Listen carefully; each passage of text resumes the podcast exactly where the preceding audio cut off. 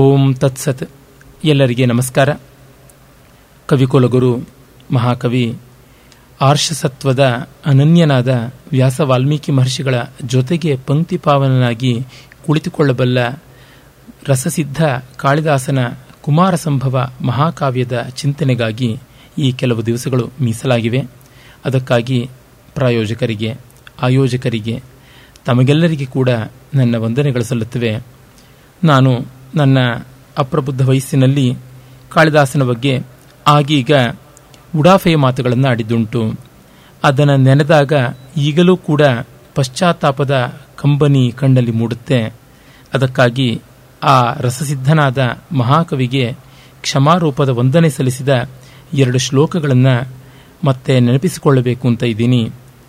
ಯತ್ ಕೈಶೋರೆ ಕೃತಮನುಚಿತಂ ನಿರ್ವಿಶಂಕಂ ಹತಾಶಂ ತ್ವತ್ಕಾವ್ಯಾನಾಂ ಲಘು ನಿರಸನಂ ಜಲ್ಪತಾ ಮೇಲ್ಪಬುದ್ಧಿಯ ಸ್ಮಾರಂ ಸ್ಮಾರಂ ತವ ಶಿವಕೃತಿ ರನ್ವಹಂ ತನ್ನು ಕುರ್ಯಾಂ ಪ್ರಾಯಶ್ಚಿತ್ತಂ ಕವಿಕುಲಗುರೋ ಲಜ್ಜಯ ಕಜ್ಜಲಾಕ್ಷಃ.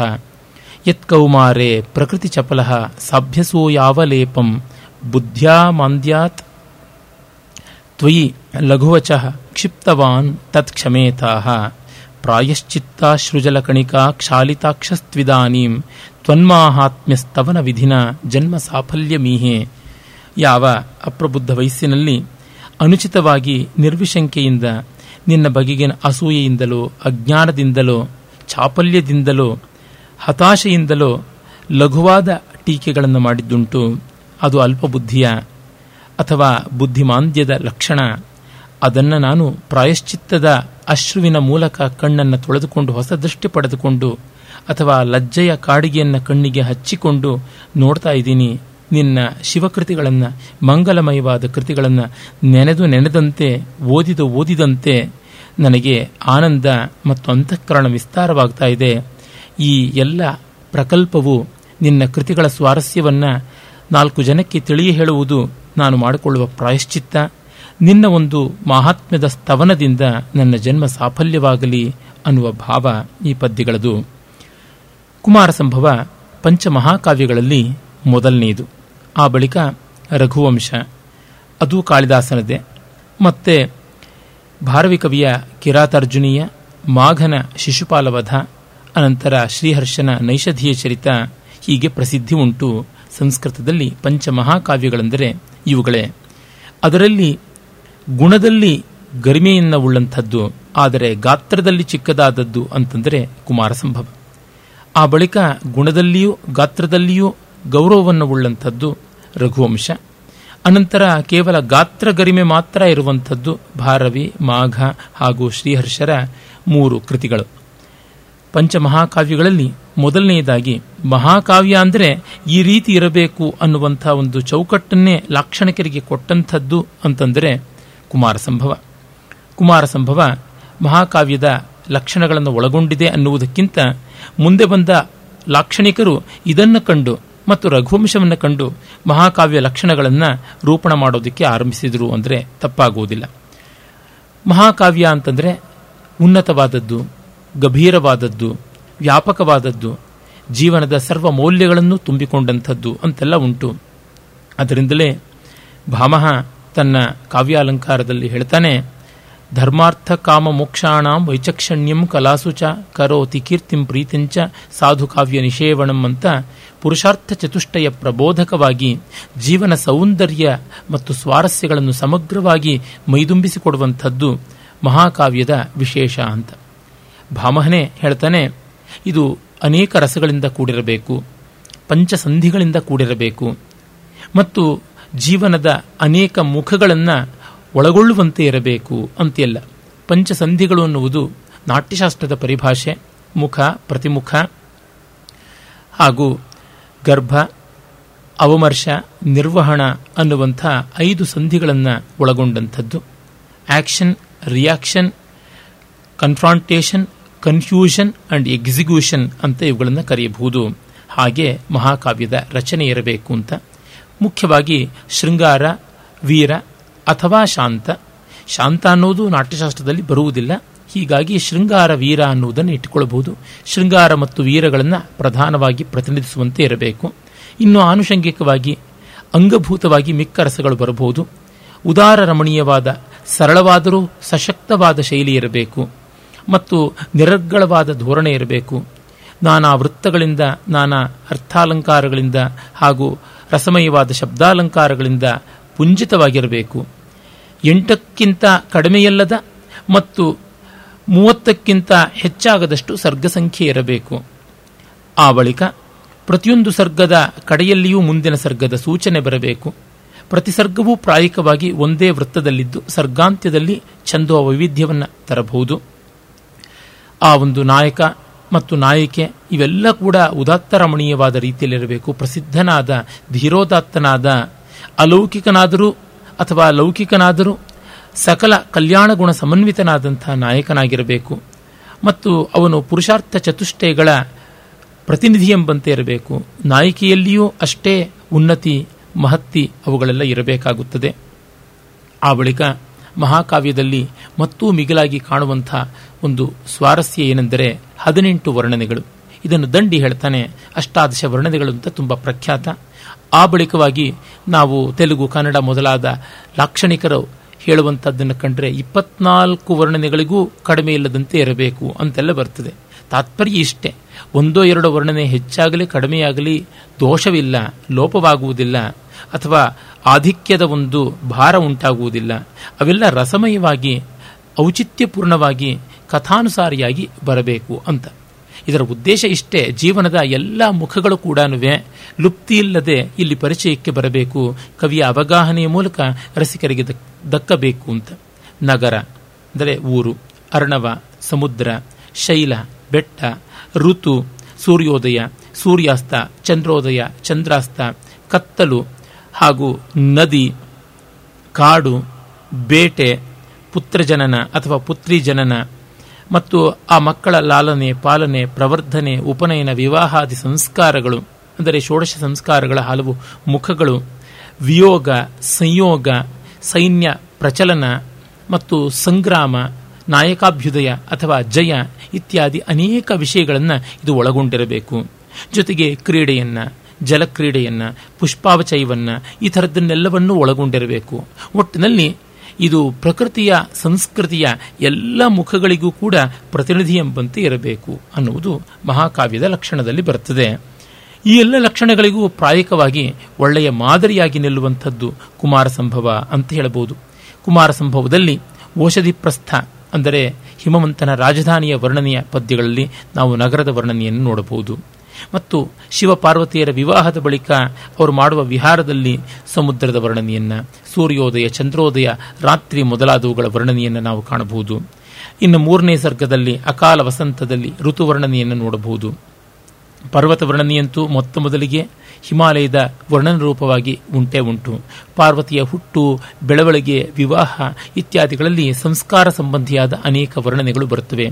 ವಿಯೋಗ, ಸಂಯೋಗದ ವರ್ಣನೆಗಳು ಕೂಡ ರತಿವಿಯೋಗದಲ್ಲಿ ಮತ್ತು ಶಿವಪಾರ್ವತಿಯರ ಸಮಾಗಮದಲ್ಲಿ ನಾವು ಕಾಣಬಹುದು.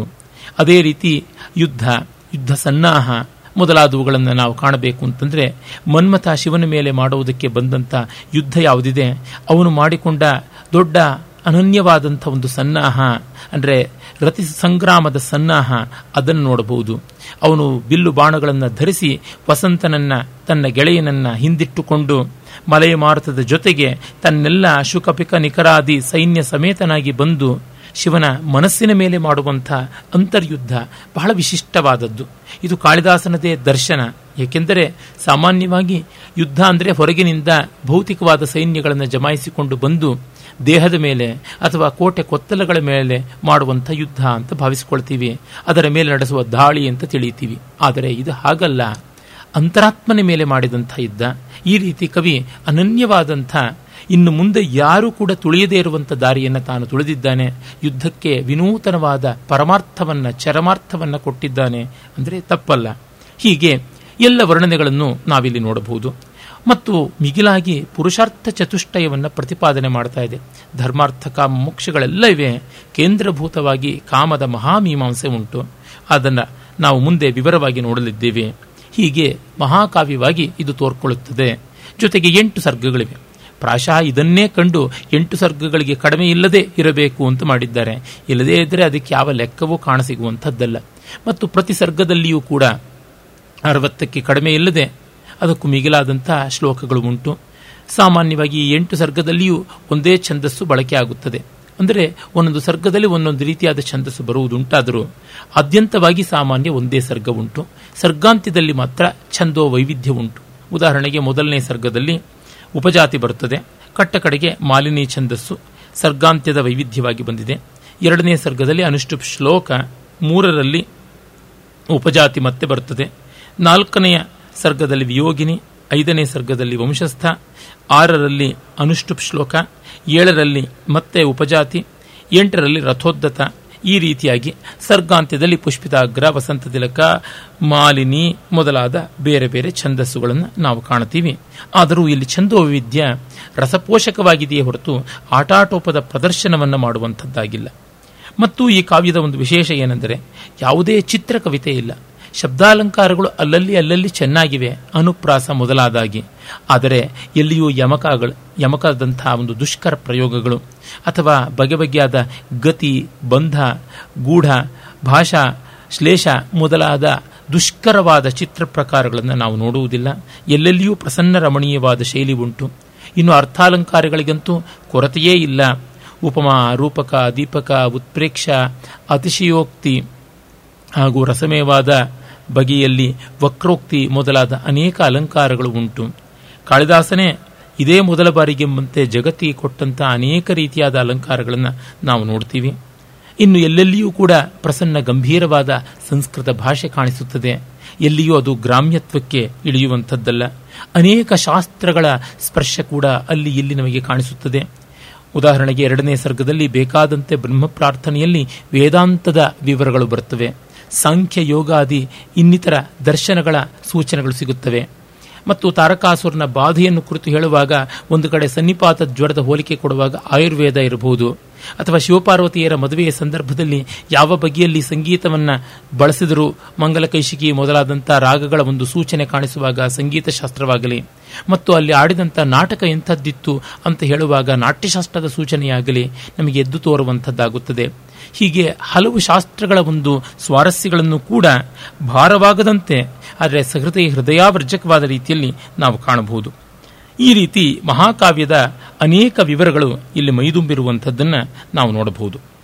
ಇನ್ನಿತರ ಶೀರ್ಷಿಕೆ ನೋಡಿದರೆ ನಮಗೆ ಗೊತ್ತಾಗುತ್ತದೆ ಕುಮಾರ ಸಂಭವ. ಆದರೆ ಇಲ್ಲಿ ಬರುವಂಥದ್ದು ಪಾರ್ವತಿಯ ಮದುವೆವರೆಗೆ ಮಾತ್ರ. ಕುಮಾರ ಹುಟ್ಟಬೇಕು, ಆಮೇಲೆ ಅವನು ತಾರಕನನ್ನು ಸಂಹಾರ ಮಾಡಬೇಕು. ಆದರೆ ಅದಕ್ಕೆ ಹಿನ್ನೆಲೆ ಮಾತ್ರ ಇಲ್ಲಿದೆ, ಮುನ್ನೆಲೆ ಇಲ್ಲವಲ್ಲ. ಈ ಕಾರಣದಿಂದಲೇ ಮುಂದಿನವರು ಯಾರೋ ಇನ್ನು ಕೆಲವು ಸರ್ಗಗಳಲ್ಲಿ ಸೇರಿಸಿ ಒಟ್ಟು ಹದಿನೇಳು ಸರ್ಗವಾಗಿ ಈ ಕಾವ್ಯವನ್ನು ಮಾಡಿದ್ದಾರೆ. ಅಂದರೆ ಇರುವಂಥ ಮೂಲದ ಎಂಟು ಸರ್ಗಗಳಿಗೆ ಜೊತೆಗೆ ಮತ್ತೆ ಒಂಬತ್ತು ಸರ್ಗಗಳಷ್ಟನ್ನು ಸೇರಿಸಿ ಹದಿನೇಳು ಸರ್ಗದಷ್ಟು ಈ ಕಾವ್ಯ ಮಾಡಿದ್ದಾರೆ. ಆದರೆ ಒಂಬತ್ತನೇ ಸರ್ಗದಿಂದ ಹದಿನೇಳನೇ ಸರ್ಗದವರೆಗಿರುವ ಭಾಗ ಖಂಡಿತ ಕಾಳಿದಾಸನದಲ್ಲ. ಅದು ಅಪ್ರಬುದ್ಧವಾದ, ಪರಿಪಾಕ ಇಲ್ಲದ, ನೀರಸವನಾದಂಥ ಯಾವನೋ ಸಾಮಾನ್ಯ ಕವಿ ಬರೆದಿರುವಂಥದ್ದು ಅಂತ ತತ್ಕ್ಷಣವೇ ಗೋಚರವಾಗುತ್ತದೆ. ಜೊತೆಗೆ ಮಲ್ಲಿನಾಥ, ಚಾರಿತ್ರವರ್ಧನ ಮೊದಲಾದ ಪೂರ್ವದ ವ್ಯಾಖ್ಯಾನಕಾರರು ಯಾರೂ ಇದಕ್ಕೆ ವ್ಯಾಖ್ಯಾನ ಬರೆದಿಲ್ಲ. ಆನಂದವರ್ಧನ, ಅಭಿನವಗುಪ್ತ, ಭೋಜ, ಕುಂತಕ ಮೊದಲಾದ ಯಾವ ಮಹಾ ವಿದ್ವದ್ರಸಿಕರಾದ ಕಾವ್ಯ ಮೀಮಾಂಸಕಾಚಾರ್ಯರು ಕೂಡ ಮುಂದಿನ ಸರ್ಗಗಳನ್ನು ಉಲ್ಲೇಖ ಮಾಡಿಲ್ಲ. ಆ ಕಾರಣದಿಂದ ನಮಗೆ ಇದು ಕಾಳಿದಾಸನದ ಅಲ್ಲ ಅಂತ ಗೊತ್ತಾಗುತ್ತದೆ. ಜೊತೆಗೆ ಇತ್ತೀಚೆಗೆ ಗ್ರಂಥ ಸಂಪಾದನ ಶಾಸ್ತ್ರ, ಹಸ್ತಲಿಪಿಶಾಸ್ತ್ರ ಇವುಗಳನ್ನೆಲ್ಲ ಬಳಸಿಕೊಂಡು ನೋಡಿದ ಆಧುನಿಕ ವಿದ್ವಾಂಸರ ಒಂದು ಚಿಂತನೆಯ ಫಲ ಕೂಡ ಹೀಗೆ ಆಗಿದೆ. ಆದ್ದರಿಂದ ಕುಮಾರ ಸಂಭವ ಅಂದರೆ ಪಾರ್ವತಿ ಪರಿಣಯದವರೆಗೆ ಇರುವಂಥ ಕಥೆ ಅಂತ ಸರಿಯೇ. ಆದರೆ ಈ ರೀತಿ ಪಾರ್ವತಿ ಪರಿಣಯದವರೆಗೆ ಕಥೆಯನ್ನು ತಂದಿಟ್ಟ ಕವಿ ಅದಕ್ಕೆ ಕುಮಾರ ಸಂಭವ ಅಂತ ಹೇಳುವುದಕ್ಕೆ ಬದಲಾಗಿ ಗಿರಿಜಾ ಕಲ್ಯಾಣ ಅಂತಲೋ ಪಾರ್ವತಿ ಪರಿಣಯ ಅಂತಲೋ ಬರೆಯಬಹುದಾಗಿತ್ತಲ್ಲ. ಅಂದರೆ ಉದ್ದೇಶ ಇಷ್ಟೇ, ಮದುವೆಯ ಪರಮತತ್ವ ಉದ್ದೇಶ ಇರುವಂಥದ್ದು ಸತ್ಪ್ರಜಾ ನಿರ್ಮಾಣ. ಹಾಗಲ್ಲದೆ ಕೇವಲ ಗಂಡು ಹೆಂಡುಗಳ ತೀಟೆಗೆ ಮಾತ್ರ ಮದುವೆ ಅಂತಾದರೆ ಪರಿಣಯ ಅನ್ನೋದೊಳಗೆ ಒಂದು ಅರ್ಥ ಇರ್ತಾ ಇತ್ತೋ ಏನು. ಗಂಡ ಹೆಂಡತಿ ಇರುವುದಷ್ಟೇ ಆದರೆ ಲಿವಿಂಗ್ ಟುಗೆದರ್ ಆಗುತ್ತದೆ. ಸಂತಾನ ತನ್ಮೂಲಕ ಸತ್ಪ್ರಜಾ ನಿರ್ಮಾಣ ದೇಶಕ್ಕೆ ಒಂದು ಮಾದರಿಯಾದ ಜನತೆಯನ್ನು ಕೊಡುವಂಥ ಬಾಧ್ಯತೆ ಗೃಹಸ್ಥನಾಗಿದ್ದು ಮಕ್ಕಳನ್ನು ಬೆಳೆಸಿ ಮುಂದಿನ ತಲೆಮಾರಿಗೆ ಒಳಿತನ್ನು ಮಾಡುವಂತೆ ಯೌವನಿಗರನ್ನು ಜಗತ್ತಿಗೆ ತಂದು ಕೊಟ್ಟು ಜೀವ ಜಗತ್ತಿಗೆ ಒಂದು ಸ್ಫೂರ್ತಿಯನ್ನು, ಶಕ್ತಿಯನ್ನು, ಲವಲವಿಕೆಯನ್ನು, ಉಲ್ಲಾಸ ಉತ್ಸಾಹಗಳನ್ನು ಮೈಗೂಡಿಸುವಂಥದ್ದು ಸಾಮಾನ್ಯದ ಅಲ್ಪ ಸ್ವಲ್ಪದ ಸಂಗತಿಯಲ್ಲ. ಈ ಕಾರಣ ಗೃಹಸ್ಥಾಶ್ರಮದ ಪರಿಪಾಕ ಇರುವಂಥದ್ದು. ಸಮಗ್ರತೆಯಲ್ಲಿ ಆನಂದ ಗ್ರಂಥಿರೇಕೋಯಂ ಅಪತ್ಯಮಿತಿ ಗೀಯತೆ ಅಂತ ಭವಭೂತಿ ಹೇಳ್ತಾನೆ. ಆನಂದದ ಒಂದು ತಂತು ಅಂತಂದರೆ ಸಂತಾನ ಅಂತ. ಹೀಗೆ ದಾಂಪತ್ಯ ಧರ್ಮದ ಪರಿಪಾಕವಾದ ಸಂತಾನವನ್ನು ಕಾಳಿದಾಸ ಸೂಚನೆ ಮಾಡ್ತಾನೆ. ಜೊತೆಗೆ ಅವನಿಗೂ ಕೂಡ ವೈಯಕ್ತಿಕವಾಗಿ ಒಳ್ಳೆಯ ಸಂತತಿ ಬಗ್ಗೆ ತುಂಬ ಪ್ರೀತಿ ಇತ್ತು ಅಂತ ಗೊತ್ತಾಗುತ್ತದೆ. ಅವನ ಕಾವ್ಯಗಳಲ್ಲಿ ಇದು ಪುಂಖಾನುಪುಂಖವಾಗಿ ಕಾಣುತ್ತದೆ. ಅದು ವಿಕ್ರಮೋರ್ಷೀಯ ಇರಬಹುದು, ಅಥವಾ ರಘುವಂಶ ಇರಬಹುದು, ಇಲ್ಲವೇ ಶಾಕುಂತಲವೇ ಇರಬಹುದು. ಮತ್ತಂತೂ ನಮ್ಮ ಕಣ್ಣೆದುರೆ ಇಂದಿನ ಕುಮಾರ ಸಂಭವ ಉಂಟೆ ಉಂಟು. ಎಲ್ಲೆಲ್ಲಿಯೂ ಸತ್ಸಂತಾನದ ಒಂದು ಉತ್ಕಟತೆ, ಅನಿವಾರ್ಯತೆ ಮತ್ತು ಮಹತ್ವಗಳನ್ನು ಮರೆಯದೆ ಪ್ರತಿಪಾದನೆ ಮಾಡ್ತಾನೆ. ಮಕ್ಕಳು ಹೆಚ್ಚಿದ್ದ ಕಾಲದಲ್ಲಿ ಅವನು ಈ ತತ್ವವನ್ನು ಹೇಳಿದ್ದಾನೆ. ಈಗ ಮುದುಕರ ಹೆಚ್ಚಾಗಿ ಮಕ್ಕಳು ಕಡಿಮೆ ಆಗ್ತಾ ಇದ್ದಾರೆ. The world world is becoming older and older. ಪಾಶ್ಚಾತ್ಯ ದೇಶಗಳಲ್ಲಿ, ಜಪಾನ್, ಚೀನಾ ಮೊದಲಾದ ದೇಶಗಳಲ್ಲಿ ಇರುವ ದೊಡ್ಡ ಆಪತ್ತಂತಂದರೆ ಅವರಲ್ಲಿ ಮುದುಕರು ಹೆಚ್ಚಾಗ್ತಾ ಇದ್ದಾರೆ, ಯುವಕರು ಕಡಿಮೆ ಆಗ್ತಾ ಇದ್ದಾರೆ. ಪ್ರಪಂಚ ಎಲ್ಲ ಮುದುಕರಿಂದ ತುಂಬಿ ಇಡೀ ಜಗತ್ತೇ ಮುದಿಯಾಗಿ ಮುಳುಗಿ ಹೋಗೋದ್ರೊಳಗೆ ಆಶ್ಚರ್ಯವಿಲ್ಲ. ಆ ಒಂದು ದುಸ್ಥಿತಿಯ ಹಿನ್ನೆಲೆಯಲ್ಲಿ ಕುಮಾರ ಸಂಭವದ ತತ್ವ ತುಂಬ ಸ್ವಾರಸ್ಯಕಾರಿ. ಜೊತೆಗೆ ಅವನು ಕುಮಾರ ಅನ್ನುವ ಶಬ್ದ ಬಳಸಿರುವುದು ಅರ್ಥಪೂರ್ಣವಾಗಿದೆ. ಹಲವರು ವಿದ್ವಾಂಸರು ಹೇಳ್ತಾರೆ ಇವನು ಪ್ರಾಯಶಃ ಚಂದ್ರಗುಪ್ತ ವಿಕ್ರಮಾದಿತ್ಯನ ಮಗನಾದ ಕುಮಾರಗುಪ್ತನ ಒಂದು ಹಿನ್ನೆಲೆಯನ್ನು ಮನಸ್ಸಿನಲ್ಲಿಟ್ಟುಕೊಂಡು ಹೇಳ್ತಾ ಇದ್ದಾನೆ. ತನ್ನ ಆಶ್ರಯದಾತನೂ ಆಗಿದ್ದಿರಬೇಕು, ಆ ಕಾರಣ ಅವನನ್ನು ಧ್ವನಿಸಿಕೊಂಡು ಬರೆದಿದ್ದಾನೆ ಅಂತ. ಅದು ಇರಬಹುದು, ಇದ್ದಿರಬಹುದು, ಅಥವಾ ಬೇರೊಂದು ರೀತಿಯೂ ಆಗಿರಬಹುದು. ಆದರೆ ಅದಕ್ಕೂ ಮಿಗಿಲಾಗಿ ಕಾವ್ಯದಲ್ಲಿ ಕಾಣುವ ಸ್ವಾರಸ್ಯ ಏನಂತಂದರೆ, ಕುಮಾರ ಅಂತಂದರೆ ತುಂಬ ಪ್ರೀತಿಪಾತ್ರನಾದಂಥವನು, ತಾರುಣ್ಯದ ಮೆಟ್ಟಲನ್ನು ಹತ್ತಲಿರುವ, ಕೈಶೋರದ ಭಾವವನ್ನು ಬಿಟ್ಟಿರುವಂತಹ, ಸಾಕ್ಷಾತ್ ತಾರಕನನ್ನು ಕೊಲ್ಲೋದಕ್ಕೆ ಸಮರ್ಥನಾದ ವಯಸ್ಸನ್ನು, ಸಾಮರ್ಥ್ಯವನ್ನು ಪಡೆದಿರುವಂತಹ ಸ್ಕಂದ ಅನ್ನುವುದು. ಜೊತೆಗೆ ಇನ್ನೂ ಒಂದು ಸ್ವಾರಸ್ಯ ಏನೆಂದರೆ, ಕುಮಾರ ಅಂದರೆ ಭೂಮಿಯಲ್ಲಿ ಮನ್ಮಥನ ಒಂದು ಸಂಭವ ಅಂತ. ಕಾಮನ ಸಂಭವ ನಮ್ಮ ಈ ಮರ್ತ್ಯ ಪ್ರಪಂಚದಲ್ಲಿ ಆಗುವಂಥದ್ದು ಅನ್ನುವಂಥದ್ದು. ಕು ಅಂದರೆ ಭೂಮಿ, ಕೌ ಅಂದರೆ ಭೂಮೌ ಮಾರ ಸಂಭವ, ಕೌ ಮಾರ ಸಂಭವ, ಕುಮಾರ ಸಂಭವ. ಕೌ ಅನ್ನೋದು ಭೂಮಿಯಲ್ಲಿ ಅನ್ನುವಂಥದ್ದನ್ನು ಸಮಾಸ ಮಾಡಿದಾಗ ಭೂಮಿ ಕುಮಾರ ಸಂಭವ, ಭೂಮಿ ಮನ್ಮಥ ಸಂಭವ ಅಂತಂದಾಗ ನಮಗೆ ಗೊತ್ತಾಗುತ್ತದೆ ಈ ಭೂಮಿಯಲ್ಲಿ ಕಾಮನ ಸಂಭವ ಹೇಗೆ ಅಂದರೆ, ನಮ್ಮ ಮನೋಭೂಮಿಕೆಯಲ್ಲಿ ಕಾಮದ ಆವಿರ್ಭಾವ ಆದಾಗ ಅದನ್ನು ಹೇಗೆ ನಿಯಂತ್ರಿಸಬೇಕು, ಅದನ್ನು ಹೇಗೆ ವ್ಯವಸ್ಥೆಗೊಳಿಸಬೇಕು ಅನ್ನುವಂಥದ್ದು. ಮತ್ತು ಇನ್ನೊಂದು ಕುತ್ಸಿತನಾದಂಥ ಮಾರನ ಸಂಭವ ಅಂದರೆ ಕುತ್ಸಿತನಾದ ದುಷ್ಟನಾದಂಥ ಮನ್ಮಥನ ಒಂದು ಉಗಮವಾದರೆ ಅದನ್ನು ನಿರ್ವಾಹ ಹೇಗೆ ಮಾಡಬೇಕು ಅಂತ. ಮತ್ತೊಂದು ಕುಮಾರ ಸಂಭವ ಅನ್ನೋದಕ್ಕೆ ಸಂಭವ ಅಂದರೆ ಹುಟ್ಟು ಅಂತ ಮಾತ್ರವಲ್ಲದೆ ಅದು ಒಂದು ಆಶಯ ಎಂಬ ಭಾವ ಕೂಡ ಇದೆ. ಕುಮಾರನ ಆಶಯ, ಇಡೀ ಕಾವ್ಯ ಕುಮಾರನಿಗಾಗಿ. ಆರಂಭದಿಂದಲೇ ದೇವತೆಗಳು ಬ್ರಹ್ಮನ ಬಳಿಗೆ ಹೋಗಿ ನಮಗೆ ಒಬ್ಬ ಸೇನಾಪತಿಯನ್ನು ಕೊಡು, ತಾರಕಾಸುರನನ್ನು ಧ್ವಂಸ ಮಾಡುವಂತೆ ಆಗಲಿ ಅಂತೆಲ್ಲ ಬೇಡುವಾಗ ಕುಮಾರನ ಸಂಭವಕ್ಕಾಗಿ ಒಂದು ಆಶಯ ಉಂಟು, ಒಂದು ಆಸ್ಪಿರೇಷನ್ ಉಂಟು. ಅದನ್ನು ಒಂದು ಪಾಸಿಬಿಲಿಟಿ ಅಂತ ಕರೀಬಹುದು. ಸಂಭವ ಅನ್ನೋದಕ್ಕೆ ಆಶಯ, ಪಾಸಿಬಿಲಿಟಿ ಎನ್ನುವ ಅರ್ಥದಲ್ಲಿ ಕೂಡ ಕುಮಾರನ ಪಾಸಿಬಿಲಿಟಿ ಅಂತೆಲ್ಲ ಗೊತ್ತಾಗುತ್ತದೆ. ಮತ್ತೆಲ್ಲಕ್ಕಿಂತ ಮಿಗಿಲಾಗಿ ಇದು ಕಾಮಮೀಮಾಂಸೆಯನ್ನು ಮಾಡುವಂಥದ್ದಾಗಿದೆ.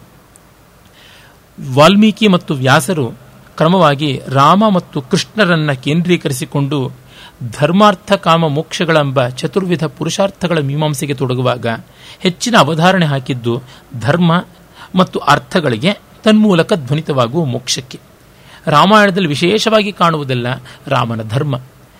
ಅರ್ಥ ಮತ್ತು ಕಾಮಗಳು ಅಷ್ಟಿಷ್ಟು ಹದಗೆಟ್ಟಾಗ ಅದನ್ನು ಧರ್ಮದ ಮೂಲಕ ಹೇಗೆ ನಿರ್ವಾಹ ಮಾಡಿಕೊಂಡ ಅನ್ನುವಂಥದ್ದು. ಮಹಾಭಾರತದಲ್ಲಿ ಅರ್ಥ ಪ್ರಪಂಚದ ಅನರ್ಥ, ಕಾಮ ಅದು ಅಸೂಯೆಯಾಗಿ, ಈರ್ಷೆಯಾಗಿ, ದ್ವೇಷವಾಗಿ ಪರಿಣಮಿಸಿದಾಗ ಉಂಟಾಗುವಂಥ ಅನರ್ಥ, ಅವುಗಳನ್ನು ಧರ್ಮದ ಮೂಲಕ ಬಗೆಹರಿಸಿಕೊಳ್ತಕ್ಕಂಥದ್ದು. ಇದಾದರೂ ಮುಖ್ಯವಾಗಿ ಅಲ್ಲಿ ಧರ್ಮ ಮತ್ತು ಅರ್ಥಗಳು ವಿಶೇಷವಾಗಿ ತೋರುತ್ತದೆ. ಮೋಕ್ಷವಂತೂ ಧ್ವನಿತವಾಗಿ ತೋರಿಯೇ ತೋರಬೇಕು. ಶಾಂತ ಅನ್ನುವುದು ಒಂಬತ್ತನೇ ರಸ ಅಲ್ಲ, ಅದು ಎಲ್ಲ ರಸಗಳ ಸಾರ, ಎಲ್ಲ ರಸಗಳು ಈ ಶಾಂತದ ವಿವರ್ತ ಅಂತ ನಮಗೆ ಗೊತ್ತೇ ಇದೆ. ಹಾಗೆಯೇ ಎಲ್ಲ ಪುರುಷಾರ್ಥಗಳು ಮೋಕ್ಷ ಪರ್ಯವಸಾಯಿಯಾಗಿ ಮೋಕ್ಷದ ವಿವರ್ತಗಳೇ ಮಿಕ್ಕ ಒಂದು ಪುರುಷಾರ್ಥಗಳು. ಅದನ್ನು ನಾವು ಆ ಕಾರಣದಿಂದಲೇ ತ್ರಿವರ್ಗ ಅಂತ ಕರಿತೀವಿ. ಮೋಕ್ಷವನ್ನು ಅಪವರ್ಗ ಅಂತ, ಅದೊಂದು ಪ್ರತ್ಯೇಕ ವರ್ಗ, ಅದು ಪರಮಾರ್ಥ ವರ್ಗ ಅಂತ ಕರಿತೀವಿ. ಹೀಗಾಗಿ ವಾಲ್ಮೀಕಿ ವ್ಯಾಸರು ಮಾಡಿದಂಥ ಅರ್ಥ ಧರ್ಮ ಮೀಮಾಂಸೆ ಯಾವುದುಂಟು ಅದನ್ನು ಮೀರಿ ಕಾಳಿದಾಸ ಕಾಮಮೀಮಾಂಸೆಗೆ ಹೊರಟಿದ್ದಾನೆ.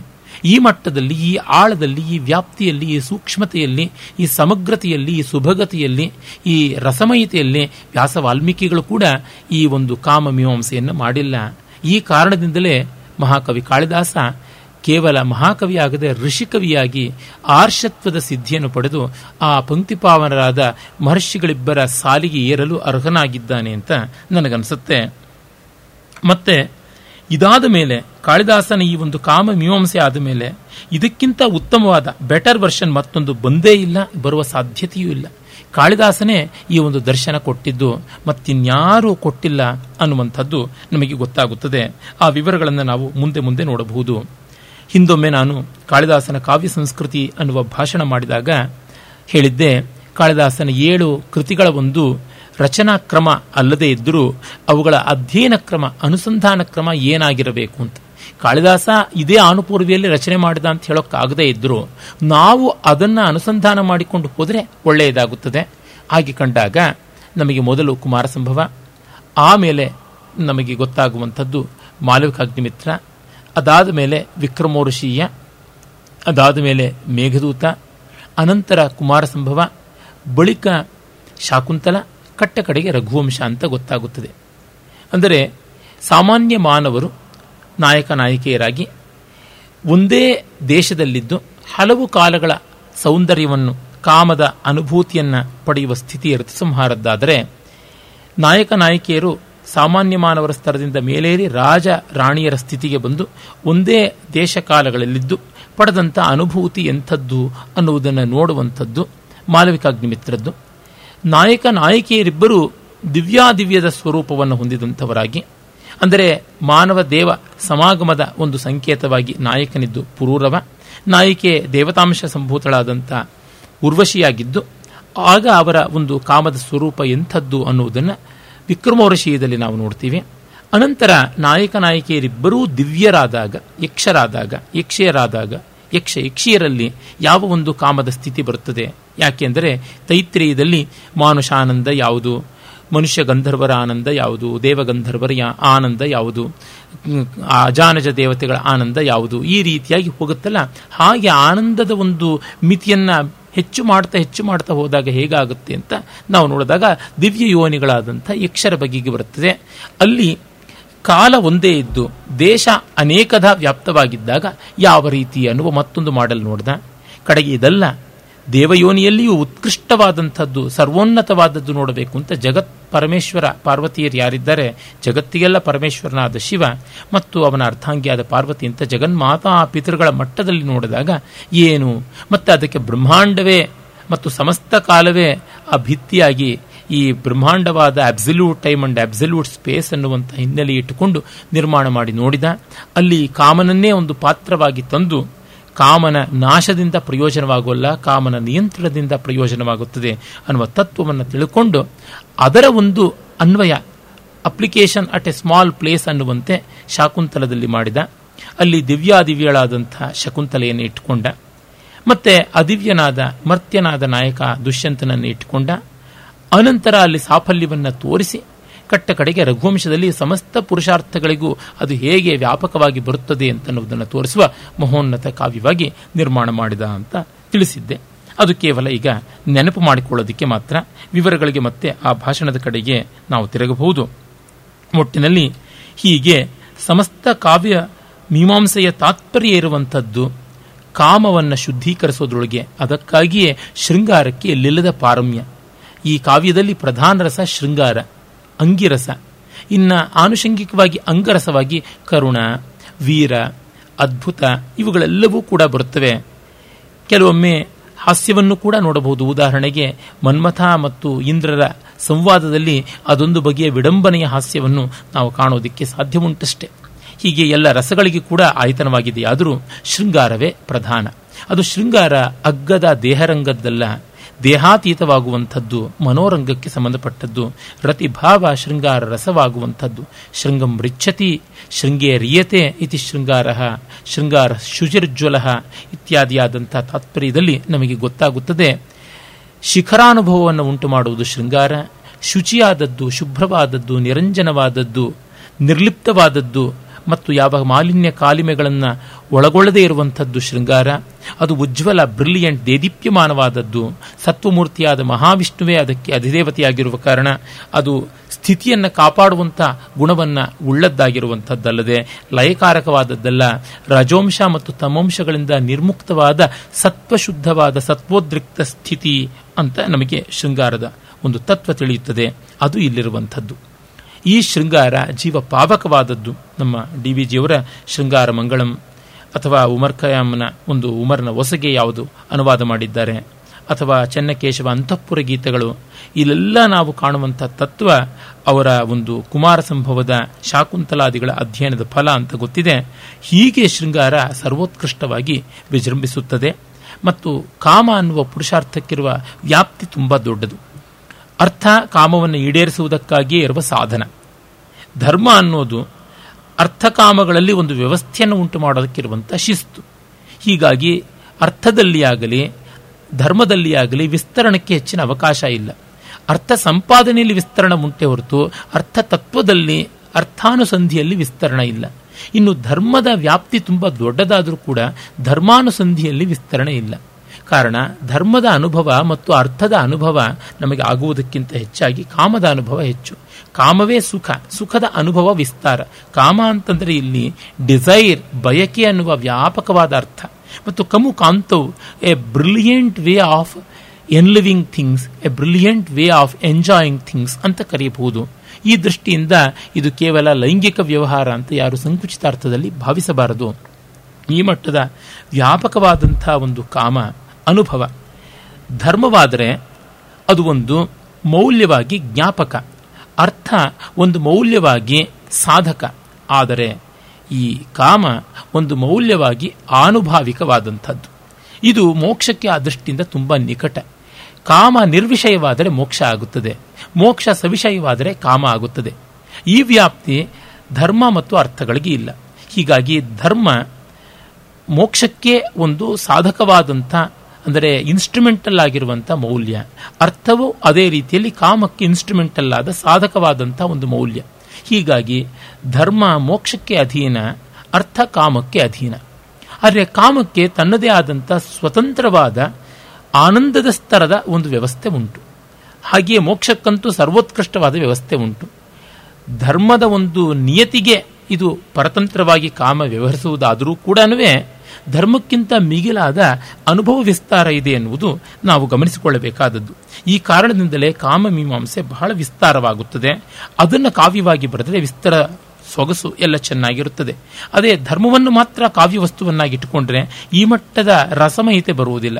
ಅರ್ಥವನ್ನಿಟ್ಟುಕೊಂಡ್ರಂತೂ ಬರುವುದಿಲ್ಲ, ಅದು ಎಕನಾಮಿಕ್ ಟೈಮ್ಸ್ ಓದದಂತೆ ಇರುತ್ತೆ. ಧರ್ಮವನ್ನೇ ಪ್ರಧಾನವಾಗಿ ಇಟ್ಟುಕೊಂಡ್ರೆ ಅದೊಂದು ಸ್ಮೃತಿ ಗ್ರಂಥವನ್ನು, ಆಚಾರ ಗ್ರಂಥವನ್ನು ಓದದಂತೆ ಇರುತ್ತೆ. ಅಂದರೆ ಧರ್ಮ ಮತ್ತು ಅರ್ಥಗಳಿಗೆ ಶಾಸ್ತ್ರತ್ವ ಹೆಚ್ಚು, ಆದರೆ ಕಾಮಕ್ಕೆ ಕಾವ್ಯತ್ವ ಹೆಚ್ಚು. ಅದರಿಂದ ಕಾವ್ಯ ರಚನೆ ಮಾಡುವವರು ಕಾಮ ಅನ್ನುವ ಪುರುಷಾರ್ಥವನ್ನು ಕೇಂದ್ರದಲ್ಲಿರಿಸಿಕೊಂಡು ಅದನ್ನು ನಿಯಂತ್ರಿಸುವಂಥ ಧರ್ಮವನ್ನು ಮತ್ತು ಎಲ್ಲಕ್ಕೂ ಲಕ್ಷ್ಯಭೂತವಾದ ಮೋಕ್ಷವನ್ನು ಗಮನದಲ್ಲಿಟ್ಟುಕೊಂಡು ಅರ್ಥಕ್ಕೆ ಅವಿರೋಧವಾಗಿ ರಚನೆ ಮಾಡಿದರೆ ಸರಿಯಾಗುತ್ತದೆ ಎನ್ನುವುದು ಆರ್ಷ ದೃಷ್ಟಿ. ಈ ಒಂದು ಕುಮಾರ ಸಂಭವ ಮಹಾಕಾವ್ಯದ ಮತ್ತೂ ಒಂದು ಸ್ವಾರಸ್ಯ ಇದೆ. ಅದೆಂದರೆ ಅದರ ಅಷ್ಟಮೂರ್ತಿ ಕಾವ್ಯತ್ವ. ಶಿವನ ಎಂಟು ಬಗೆಯ ಸ್ವರೂಪಗಳು ವೇದದಲ್ಲಿ ಪ್ರಸಿದ್ಧ. ಅಗ್ನಿಯ ಹಾಗೂ ವರುಣನ ಎಂಟು ಸ್ವರೂಪಗಳು ಅಂತ ಅಲ್ಲಿ ಪ್ರಸಿದ್ಧವಾಗಿದೆ. ಹಾಗೆಯೇ ಶಂಕರ ಭಗವತ್ಪಾದರ ದಕ್ಷಿಣಾಮೂರ್ತಿ ಸ್ತೋತ್ರದಲ್ಲಿ ಕೂಡ ಭೂರಂಬಾಂ ಸೆನಲಾನಿಲೋ ಮೊದಲಾದಂಥ ಶ್ಲೋಕದಲ್ಲಿ ನಾವು ಕಡೆಯಲ್ಲಿ ಕಾಣ್ತೀವಿ. ಇದನ್ನು ಒಂದು ವ್ಯಾಪಕವಾದ ಮಹೋನ್ನತ ತತ್ವವಾಗಿ ಮೈದುಂಬಿಸಿಕೊಟ್ಟವನು ಕಾಳಿದಾಸ. ವೇದವಾದ ಮೇಲೆ ನಮಗೆ ಕವಿಗಳಲ್ಲಿ ಕಾಳಿದಾಸನಲ್ಲಿಯೇ ಮೊದಲಿಗೆ ಕಾಣಿಸೋದು, ಆಮೇಲೆ ಶಂಕರರಲ್ಲಿಯೇ. ಅದಾದ ಬಳಿಕ ಅವರ ಅನುಗ್ರಹವೆಂಬಂತೆ ಮಿಕ್ಕ ಕಡೆ ಅಲ್ಲಿ ಇಲ್ಲಿ ಮಿಂಚಿ ಮಾಯವಾಗುವುದಲ್ಲದೆ ಈ ವ್ಯಾಪ್ತಿಯನ್ನು, ಈ ಹಾಸು ಬೀಸನ್ನು ಎಂದೂ ಪಡೆದದ್ದಲ್ಲ. ಅಷ್ಟಮೂರ್ತಿ ತತ್ವದ ಬಗೆಗೆ ನಾನು ಹಿಂದೆಯೇ ಕಾಳಿದಾಸನ ಕಾವ್ಯ ಸಂಸ್ಕೃತಿಯಲ್ಲಿ ಹೇಳಿದ್ದುಂಟು. ಶಾಕುಂತಲದ ಮಂಗಳ ಶ್ಲೋಕದಲ್ಲಿ ಕೂಡ ಇದು ವ್ಯಾಪಕವಾಗಿ ಬರುತ್ತದೆ. ಶಾಕುಂತಲದ ಸ್ವಾರಸ್ಯವನ್ನು ಗ್ರಹಿಸುವಂಥ ಒಂದು ಉಪನ್ಯಾಸದಲ್ಲಿ ಕೂಡ ಅದನ್ನು ಕಾಣಬಹುದು. ತತ್ವವಾಗಿ ಹೀಗೆ ಹೇಳಬಹುದು. ಪಂಚಭೂತಗಳು, ಮನಸ್ಸು, ಬುದ್ಧಿ, ಅದರ ಸಂಕೇತವಾದ ಸೂರ್ಯ ಚಂದ್ರರು ಮತ್ತು ಆತ್ಮ ಅಥವಾ ಸೋಮಯಾಜಿ, ಇದನ್ನು ನಾವು ಅಷ್ಟ ಪ್ರಕೃತಿ ಅಥವಾ ಅಷ್ಟಮೂರ್ತಿ ಅಂತೀವಿ. ಶಿವನ ಅಷ್ಟಮೂರ್ತಿಗಳಲ್ಲಿ ಪಂಚಭೂತ, ಸೂರ್ಯ, ಚಂದ್ರ ಮತ್ತು ಸೋಮಯಾಜಿ. ಆದರೆ ವಿಷ್ಣುವಿನ ಅಷ್ಟ ಪ್ರಕೃತಿಗಳಲ್ಲಿ ಪಂಚಭೂತ ಮನಸ್ಸು, ಬುದ್ಧಿ ಮತ್ತು ಆತ್ಮ ಅಂತಾಗಿದೆ. ಭೂಮಿರಾಪೋ ನಲೋ ವಾಯುಃಖಮ್ಮನೋ ಬುದ್ಧಿರೇವಚ ಅಹಂಕಾರ ಇತಿ ಎಮ್ಮೆ ಭಿನ್ನ ಪ್ರಕೃತಿರ ಪ್ರಕೃತಿರಷ್ಟಧ ಅನ್ನುವ ಗೀತಾ ಶ್ಲೋಕದಲ್ಲಿ ಇದು ಅನುಸಂಧೇಯ. ಈ ಎಂಟು ಸರ್ಗಗಳ ಮಹಾಕಾವ್ಯ ಅಷ್ಟಮೂರ್ತಿ ತತ್ವಕ್ಕೆ ಸಮೀಕೃತವಾದದ್ದು. ಮೊದಲನೇ ಸರ್ಗದಲ್ಲಿ ಪೃಥ್ವೀಧರ ಅಥವಾ ಭೂಧರ ಎಂದು ಹೆಸರಾದ ಹಿಮಾಲಯನ ವರ್ಣನೆಯಿಂದ ಬರುವಂಥದ್ದು ಈ ಪಾರ್ಥಿವ ಭೂಮಿಕೆಯನ್ನು ಒಳಗೊಂಡದ್ದಾಗಿ ಪೃಥ್ವಿ ತತ್ವ ಸಂಕೇತವಾಗುತ್ತದೆ. ಎರಡನೆಯ ಸರ್ಗದಲ್ಲಿ ಬ್ರಹ್ಮನ ಬಳಿಗೆ ದೇವತೆಗಳೆಲ್ಲ ಹೊಯ್ದಾಟದಿಂದ ಹೋಗಿ ಕಣ್ಣೀರು ಸುರಿಸ್ತಾ ನಮಗೊಂದು ಪರಿಹಾರ ಬೇಕು ಅಂತ ಕೇಳುವಲ್ಲಿ ಜಲಭೂತದ ಸಂಕೇತ ಉಂಟು. ಮೂರನೇ ಸರ್ಗದಲ್ಲಿ ಸಾಕ್ಷಾತ್ತಾಗಿ ಕಾಮನ ದಹನವೇ ಶಿವನ ತಾರ್ತೀಕ ಅಗ್ನಿಯಿಂದ, ಮೂರನೇ ಕಣ್ಣಿನ ಅಗ್ನಿಯಿಂದ ಆಗುವುದರಿಂದ ಅಲ್ಲಿ ಅಗ್ನಿಭೂತದ ಸಂಕೇತ ಇದೆ. ಮತ್ತು ನಾಲ್ಕನೆಯ ಒಂದು ಸರ್ಗದಲ್ಲಿ ಮನ್ಮಥನ ಬೂದಿಯನ್ನೂ ಉಳಿಯದಂತೆ ಗಾಳಿ ಹಾರಿಸಿಕೊಂಡು ಹೋಯಿತು ಅನ್ನೋ ವರ್ಣನೆ ಬಂದು, ಮತ್ತು ರತಿದೇವಿ ದುಃಖ ವಿಹ್ವಲಳಾಗಿ ತನ್ನ ಶ್ವಾಸಭೂತನಾದ ಮನ್ಮಥ ಇಲ್ಲದಂತೆ ಆದನಲ್ಲ ಅಂತ ಸಂಕಟ ಪಡುವಲ್ಲಿ ವಾಯುಭೂತದ ಸಂಕೇತ ಉಂಟು. ಐದನೆಯದರೊಳಗೆ ಪಾರ್ವತಿ ತಪಸ್ಸು ಮಾಡುವಾಗ ತಾನು ರೂಪವನ್ನೆಲ್ಲ ಅರೂಪವನ್ನಾಗಿ ಮಾಡಿಕೊಂಡು, ಕುರೂಪವಲ್ಲ ಅರೂಪ ಮಾಡಿಕೊಂಡು, ದೇಹರಂಗಕ್ಕೆ ಅತೀತಳಾಗಿ ಮರ್ತ್ಯ ಭೂಮಿಕೆಯನ್ನು ಮೀರಿ ದಿವ್ಯವಾಗ್ತಾಳೆ.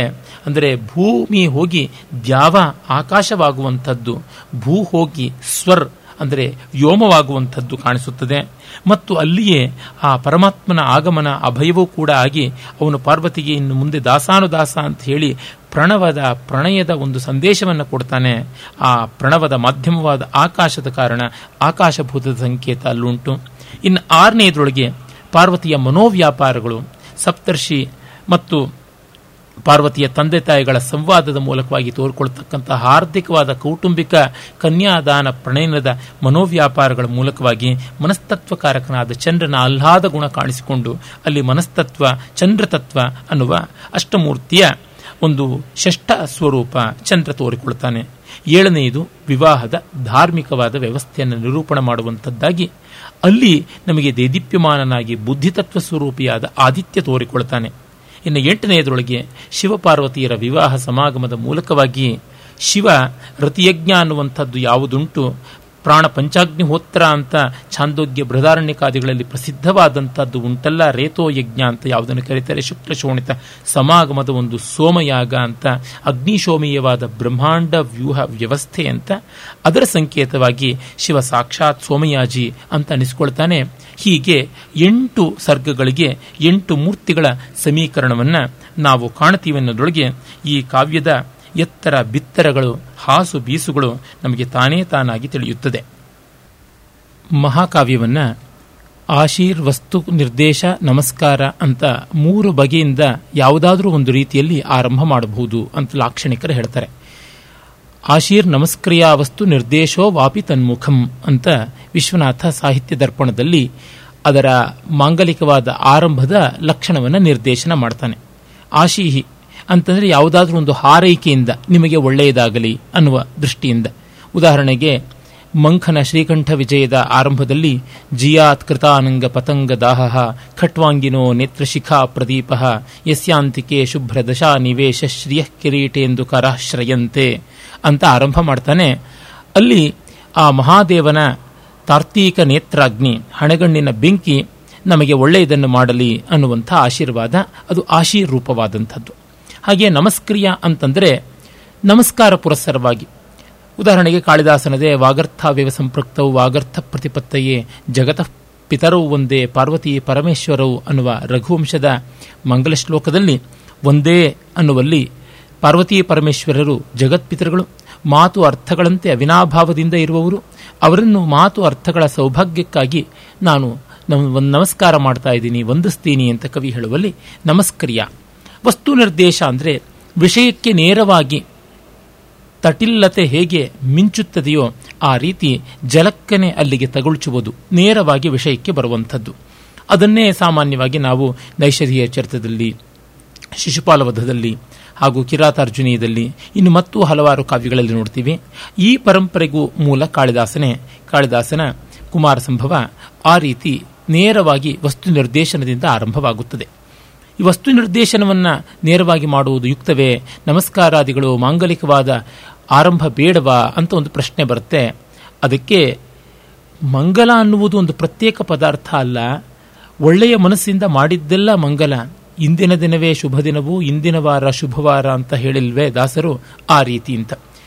ಮಿಕ್ಕ ಆಚಾರ್ಯರುಗಳೆಲ್ಲ ಅಂದರೆ ರಾಮಾನುಜಾಚಾರ್ಯರು, ವಲ್ಲಭಾಚಾರ್ಯರು, ನಿಂಬಾರ್ಕರು, ಮಧ್ವಾಚಾರ್ಯರು ಇವರೆಲ್ಲರೂ ಕೂಡ ತಮ್ಮ ತಮ್ಮ ಭಾಷ್ಯಗಳ ಆದಿಯಲ್ಲಿ ನಮಸ್ಕಾರ ಪುರಸ್ಸರವಾಗಿ ಆಶೀರೂಪವಾಗಿ ಯಾವುದಾದ್ರೂ ಒಂದು ಪ್ರಾರ್ಥನೆಯಿಂದ ಬ್ರಹ್ಮಸೂತ್ರ ಭಾಷ್ಯಕ್ಕೆ ಕೈಯಿಟ್ಟರೆ, ಶಂಕರರು ನೇರವಾಗಿ ಅಸ್ಮದುಷ್ಮತ್ ಪ್ರತ್ಯಯ ಗೋಚರ ಅಂತ ಶುರು ಮಾಡಿಕೊಂಡು ಅಧ್ಯಾಸ ಭಾಷ್ಯಕ್ಕೆ ಬರ್ತಾರೆ. ಅಂದರೆ ಅಲ್ಲಿ ಅಕಾರವೇ ಮಾಂಗಲಿಕವಾದದ್ದು.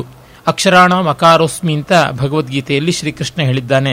ಹೀಗೆ ನೇರವಾಗಿ ವಿಷಯಕ್ಕೆ ಬರುವುದು ಅಂದರೆ ಅನ್ಯಮಂಗಲ ಅನ್ನುವುದು ಬೇಕಿಲ್ಲ. ವೇದಾಂತ ಮಂಗಲ ಅಮಂಗಲಗಳಿಗೆ ಅತೀತವಾದದ್ದು, ಶುಭಾಶುಭಗಳ ಮತ್ತು ನಿತ್ಯಾನಿತ್ಯಗಳ, ಕಲ್ಯಾಣ ಅಕಲ್ಯಾಣಗಳ, ಶಿವಾಶಿವಗಳ ದ್ವಂದ್ವವನ್ನು ದ್ವೈತವನ್ನು ಮೀರಿರುವಂಥದ್ದು ಅನ್ನುವ ಭಾವನೆ. ಹಾಗೆ ನೇರವಾಗಿ ವಸ್ತು ನಿರ್ದೇಶನದ ಸ್ವರೂಪ ಸ್ವಾರಸ್ಯ ಗೋಚರವಾಗುತ್ತದೆ. ಆಧುನಿಕ ಕವಿಗಳಲ್ಲಿ ಈ ಪದ್ಧತಿಯನ್ನು ಕಾಣ್ತೀವಿ. ಪಾಶ್ಚಾತ್ಯ ಮಹಾಕಾವ್ಯಗಳಲ್ಲಿ ಕೂಡ ಎಷ್ಟೋ ಬಾರಿ ಈ ರೀತಿಯಾದ ಪದ್ಧತಿಯನ್ನು ನಾವು ನೋಡ್ತೀವಿ. ಇವೆಲ್ಲಕ್ಕೂ ಕಾಳಿದಾಸನೇ ಮೂಲವಾಗಿ ತೋರ್ತಾನೆ. ಅತ್ಯುತ್ತರಸ್ಯಾಂ ದಿಶಿ ದೇವತಾತ್ಮ ಹಿಮಾಲಯೋ ನಾಮ ನಗಾಧಿರಾಜ ಪೂರ್ವಾಪರೌ ತೋಯ ನಿಧೀವಗಾಹ್ಯ ಸ್ಥಿತಃ ಪೃಥಿವ್ಯಾ ಇವ ಮಾನದಂಡ ಅನ್ನುವ ಭವ್ಯೋಜ್ವಲವಾದ ಪದ್ಯದಿಂದ ಆರಂಭ. ಅಸ್ತಿ ಅಂತ ಕ್ರಿಯಾಪದದಿಂದ ಮೊದಲು ಮಾಡ್ತಾ ಇದ್ದಾನೆ. ಇದೆ, ಇತ್ತು ಅಲ್ಲ, ಇರಬಹುದು ಅಲ್ಲ, ಇನ್ನು ಮುಂದೆ ಇರುತ್ತದೆ ಅಲ್ಲ. ಅಂದರೆ ಅದು ಯಾವುದೋ ಆಶೀರ್ಲಿಂಗ್ ರೂಪದ್ದೋ, ವಿಧಿಲಿಂಗ್ ರೂಪದ್ದೋ, ಅಥವಾ ಲಿಟ್ಲಕಾರ ರೂಪದ್ದೋ, ಲಂಗ್ಲಕಾರ ರೂಪದ್ದೋ, ಇಲ್ಲದೆ ಲೃಂಗ್ ಮೊದಲಾದಂಥ ಭವಿಷ್ಯಾರ್ಥಕ ರೂಪದ್ದು ಅಲ್ಲದೆ ಅದು ಲಟ್ಲಕಾರದ್ದು. ಇದೇ ಅಸ್ತಿ ಅಂತಂದರೆ ಇಂದಿಗೂ ಈಗಲೂ ಇದೆ ಅನ್ನುವ ವಾರ್ತಮಾನಿಕವಾದ ಅನುಭವತ್ವದಿಂದ ಹಿಮಾಲಯ ಅನ್ನುವುದು ಇದೆ. ಅದು ಅಳಿದು ಹೋದದ್ದಲ್ಲ, ಅದು ಗತವೈಭವ ಅಲ್ಲ, ಆಗತ ಅನ್ನುವಂಥ ಬರಬಹುದಾದ ಒಂದು ಊಹೆಯೂ ಅಲ್ಲ ಅನ್ನುವ ಅರ್ಥದಿಂದ ಅಸ್ತಿ ಅಂತ. ಮತ್ತು ಕ್ರಿಯಾಪದದಿಂದ ಆರಂಭ ಮಾಡ್ತಾನೆ. ನಾಮಪದಾದಿಗಳಿಂದ ಆರಂಭ ಮಾಡುವುದಕ್ಕಿಂತ ಕ್ರಿಯಾಪದದಿಂದ ಆರಂಭ ಮಾಡುವುದು ಉಜ್ವಲವಾದದ್ದು. ಮತ್ತು ಭಾರತೀಯ ಸಂಸ್ಕೃತಿ ಕರ್ತೃವಿಗಿಂತ ಕ್ರಿಯೆಗೆ ಬೆಲೆ ಕೊಟ್ಟದ್ದಲ್ವ. ಹೀಗೆ ನೋಡಿದಾಗಲೂ ಗೊತ್ತಾಗುತ್ತದೆ ಅಸ್ಥಿ ಮಹಾತ್ಮ್ಯ. ಇಡೀ ಭಾರತೀಯ ಸಂಸ್ಕೃತಿಯನ್ನು ಒಂದು ಪದದಲ್ಲಿ ಹೇಳಬೇಕು ಅಂದರೆ ಅಸ್ಥಿ ಆಸ್ತಿಕ್ಯ ಅಂತ ಕರೆಯಬಹುದು. ಇದೆ ಪರತತ್ವ, ದೊಡ್ಡದನ್ನುವುದು ಇದೆ, ಬದುಕು ಇದೆ, ಜಗತ್ತು ಇದೆ, ಚೈತನ್ಯ ಇದೆ, ಸಚ್ಚಿದಾನಂದ ಇದೆ. ಶೂನ್ಯವಾದ ಅಲ್ಲ, ನೈರಾಶ್ಯವಾದ ಅಲ್ಲ, ಸಿನಿಕತನ ಅಲ್ಲ ಅನ್ನುವಂಥದ್ದನ್ನು ತೋರಿಸುವಂತೆ ಅಸ್ತಿ. ಮತ್ತು ಉತ್ತರಸ್ಯಾಂ, ಉತ್ತರದ ದಿಕ್ಕು, ಅದು ಎತ್ತರದ ದಿಕ್ಕು ಹೌದು, ಉದಕ್ ಅಂತಲೇ ಅದನ್ನು ಕರೀತಾರೆ. ಹಿಮಾಲಯದಿಂದಲೇ ಉತ್ತರ ದಿಕ್ಕಿಗೆ ಎತ್ತರದ ದಿಕ್ಕು ಅನ್ನುವ ಅರ್ಥ ಕೂಡ ಆ ಉದಕ್ ಅನ್ನೋದ್ರೊಳಗೆ ಕಾಣಿಸುತ್ತೆ. ದಕ್ಷಿಣ ಸಮುದ್ರ ಇರೋದ್ರಿಂದ ಅವಾಕ್, ತಗ್ಗಿನ ದಿಕ್ಕು ಅಂತ ಆಯಿತು. ಈ ಉತ್ತರಸ್ಯಾಂ ದಿಶಿ, ಉತ್ತರದ ದಿಕ್ಕಿನಲ್ಲಿ ಹಿಮಾಲಯ ಅನ್ನುವಂಥ ನಗಾಧಿರಾಜ, ಬೆಟ್ಟಗಳ ಒಡೆಯ ಅವನು ಇದ್ದಾನೆ, ಬೆಟ್ಟಗಳ ಮಹಾರಾಜ ಇದ್ದಾನೆ. ಅವನು ಎಂಥವನು? ದೇವತಾತ್ಮ, ದೇವತೆಗಳ ಆತ್ಮ. ಮತ್ತು ದೇವತೆಗಳು ಇವನ ಆತ್ಮ. ದೇವತಾ ಯಸ್ಯ ಆತ್ಮ ಸಹ ದೇವತಾತ್ಮ, ಅಥವಾ ದೇವತಾನಾಂ ಆತ್ಮ ಯಹ ಸಹ ದೇವತಾತ್ಮ ಅಂತ ಎರಡೂ ರೀತಿಯ ಸಮಾಸಗಳಿಂದ ನಾವು ದೇವತಾತ್ಮ ಪದಕ್ಕೆ ನಿರ್ವಚನ ಮಾಡಬಹುದು. ಅವನೊಳಗೆ ದೇವತೆಗಳು, ಅವನು ದೇವತೆಗಳೊಳಗೆ, ಆ ರೀತಿ ಇರುವಂಥ ಒಂದು ಅವಿನಾಭಾವ ಸಂಬಂಧ. ದೇವತೆಗಳು ಕಾಂತಿ, ಲೀಲೆ, ಕ್ರೀಡೆ, ಆನಂದ ಮೊದಲಾದ ಅನೇಕಾರ್ಥಗಳನ್ನು ಒಳಗೊಂಡ ದಿವು ಧಾತುವಿನಿಂದ ಬಂದಿರುವಂಥ ಶಬ್ದ ಸ್ವರೂಪರಾಗಿದ್ದಾರೆ. ಹಾಗೆ ಆ ಮಹಾ ಹಿಮಾಲಯ ಹಿಮದ ಆಲಯ. ಹಿಮ ಮಂಜು ಧವಲಮಯವಾದದ್ದು, ಶುಭ್ರವಾದದ್ದು, ನಿರಂಜನವಾದದ್ದು, ನಿಷ್ಕಲ್ಮಶವಾದದ್ದು, ಹಾಗೆ ಪಾವನವಾದಂಥದ್ದು ಅದು ಹಿಮಾಲಯ. ಆ ಹಿಮಾಲಯ ಇದೆ ಅಂತನ್ನುವುದನ್ನು ದೇವತಾತ್ಮ ಅನ್ನುವ ಒಂದು ಮಾಂಗಲಿಕವಾದ ವಿಶೇಷಣದ ಮೂಲಕ ಹೇಳದ ಮೇಲೆ ಅದು ಹೇಗಿದೆ ಎನ್ನುವಲ್ಲಿ ತೋರಿಸ್ತಾನೆ ತನ್ನ ಕವಿತಾ ಚಾತುರ್ಯವನ್ನು. ಪೂರ್ವಾರ್ಧದಲ್ಲಿ ಇರುವಂಥದ್ದು ಒಬ್ಬ ಜ್ಞಾನಿಯ ದರ್ಶನದಂತೆ ಇದೆ. ಹಿಮಾಲಯ ಅನ್ನುವಂಥ ಒಂದು ಪರ್ವತ ರಾಜ ವಿಶೇಷನಾಗಿ ಇದ್ದಾನೆ, ಮತ್ತೆ ಅವನು ದೇವತಾತ್ಮನಾಗಿದ್ದಾನೆ ಅನ್ನುವಂಥ ಒಂದು ವೈದಿಕವಾದ ಆರ್ಷೇಯವಾದ ದರ್ಶನ. ಆದರೆ ಅದಕ್ಕೆ ರಮಣೀಯವಾದ ಕವಿತಾ ನಿದರ್ಶನವನ್ನು ಉತ್ತರಾರ್ಧದಲ್ಲಿ ಕೊಡ್ತಾ ಇದ್ದಾನೆ. ಪೂರ್ವಾಪರವು ತೋಯ ನಿಧೀವಗಾಹ್ಯ ಸ್ಥಿತಃ ಪೃಥಿವ್ಯಾ ಇವ ಮಾನದಂಡ. ಪೂರ್ವಾಪರ ಸಮುದ್ರಗಳ, ಪೂರ್ವ ಪಶ್ಚಿಮ ಸಮುದ್ರಗಳವರೆಗೂ ಚಾಚಿಕೊಂಡು ಭೂಮಿಯ ಒಂದು ಅಳತೆಗೋಲು ಎಂಬಂತೆ ಇದ್ದಾನೆ ಅಂತ. ಭೂಮಿಯ ಮಾನದಂಡ, ಭೂಮಿಯ ಅಳತೆಗೋಲು ಅಂದರೆ ಹಿಮಾಲಯ ಪರ್ವತ ಶ್ರೇಣಿ ಸಾಮಾನ್ಯ ಎರಡೂವರೆ ಸಾವಿರ ಮೈಲಿಗಳಷ್ಟು ಉದ್ದವಾಗಿರುವಂಥದ್ದು, ಹಲವು ನೂರು ಕಿಲೋಮೀಟರ್ಗಳಷ್ಟು ಅಗಲವಾಗಿರುವಂಥದ್ದು, ಹಲವು ದೇಶಗಳ ಮೂಲಕ ಹಾದು ಹೋದಂಥದ್ದು ಅಂತ ನಮಗೆ ಗೊತ್ತಿದೆ. ಅತ್ಯುನ್ನತವಾದಂಥ ಶಿಖರ ಶ್ರೇಣಿ ಅಲ್ಲಿಯೇ ಇರುವಂಥದ್ದು. ಪ್ರಪಂಚದ ಅತ್ಯುನ್ನತವಾದ ಶಿಖರ ಅಂತನ್ನುವ ಗೌರಿಶಂಕರ ಅಲ್ಲಿಯೇ ಇರುವಂಥದ್ದಲ್ವ. ಆ ರೀತಿಯಾದ ಮತ್ತು ಎತ್ತರದ ಎಷ್ಟೆಷ್ಟೋ ನಂದಾದೇವಿ, ಕಾಂಚನಗಂಗಾ ಮೊದಲಾದವು ಅಲ್ಲಿರುವುದು ನಮಗೆ ಗೊತ್ತೇ ಇದೆ.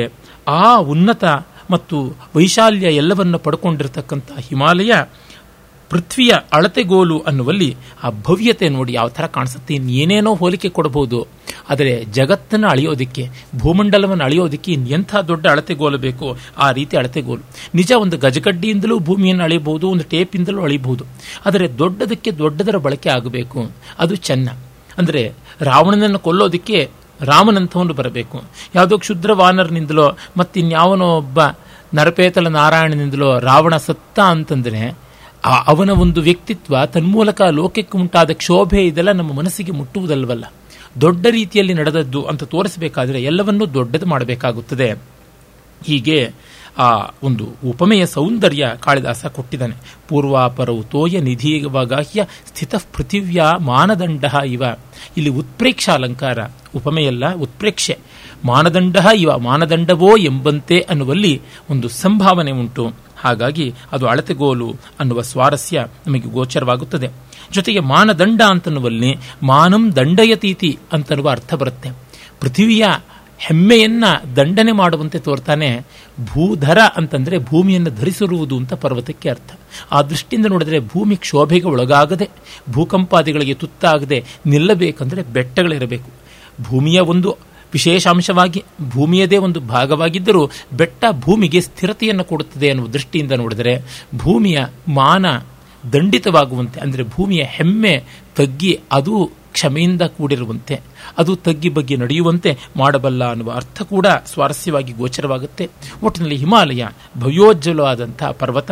ಈ ಮೂಲಕ ಪಾರ್ವತಿಯ ತಂದೆ ಎಷ್ಟು ದೊಡ್ಡವನು ಅನ್ನೋದನ್ನು ಕವಿ ಹೇಳ್ತಾ ಇದ್ದಾನೆ. ಆಮೇಲೆ ಎರಡನೇ ಪದ್ಯದಲ್ಲಿಯೇ ಆ ಪರ್ವತದ ಹಿನ್ನೆಲೆಯಾದಂಥ ಪೌರಾಣಿಕ ವಿಷಯಗಳನ್ನು ಹೇಳ್ತಾನೆ. ಮೊದಲ ಶ್ಲೋಕದಲ್ಲಿ ಪುರಾಣದ ಹಿನ್ನೆಲೆ ಇಲ್ಲ, ಕೇವಲ ಪ್ರತಿಭೆಯ ಮುನ್ನೆಲೆ ಮಾತ್ರ ಉಂಟು. ಮರಣ ಮರುಶ್ಲೋಕದಲ್ಲಿಯೇ, ಎರಡನೆಯ ಪದ್ಯದಲ್ಲಿಯೇ ನೋಡಿ, ಯಂ ಸರ್ವಶೈಲ ಪರಿಕಲ್ಪ್ಯ ವತ್ಸಂ ಮೇರೌ ಸ್ಥಿತೆ ದೊಗ್ಧರಿದೋ ಹದಕ್ಷೆ ಭಸ್ವಂತಿ ರತ್ನಾನಿ ಮಹೌಷಧಿಶ್ಚ ಪೃಥೂಪದಿಷ್ಟಾಂ ದುದುಹುರ್ಧರಿತ್ರೀಂ. ಇದು ಪೃಥು ಮಹಾರಾಜನ ಒಂದು ಕಥೆಗೆ ಸಂಬಂಧಪಟ್ಟಂಥದ್ದು.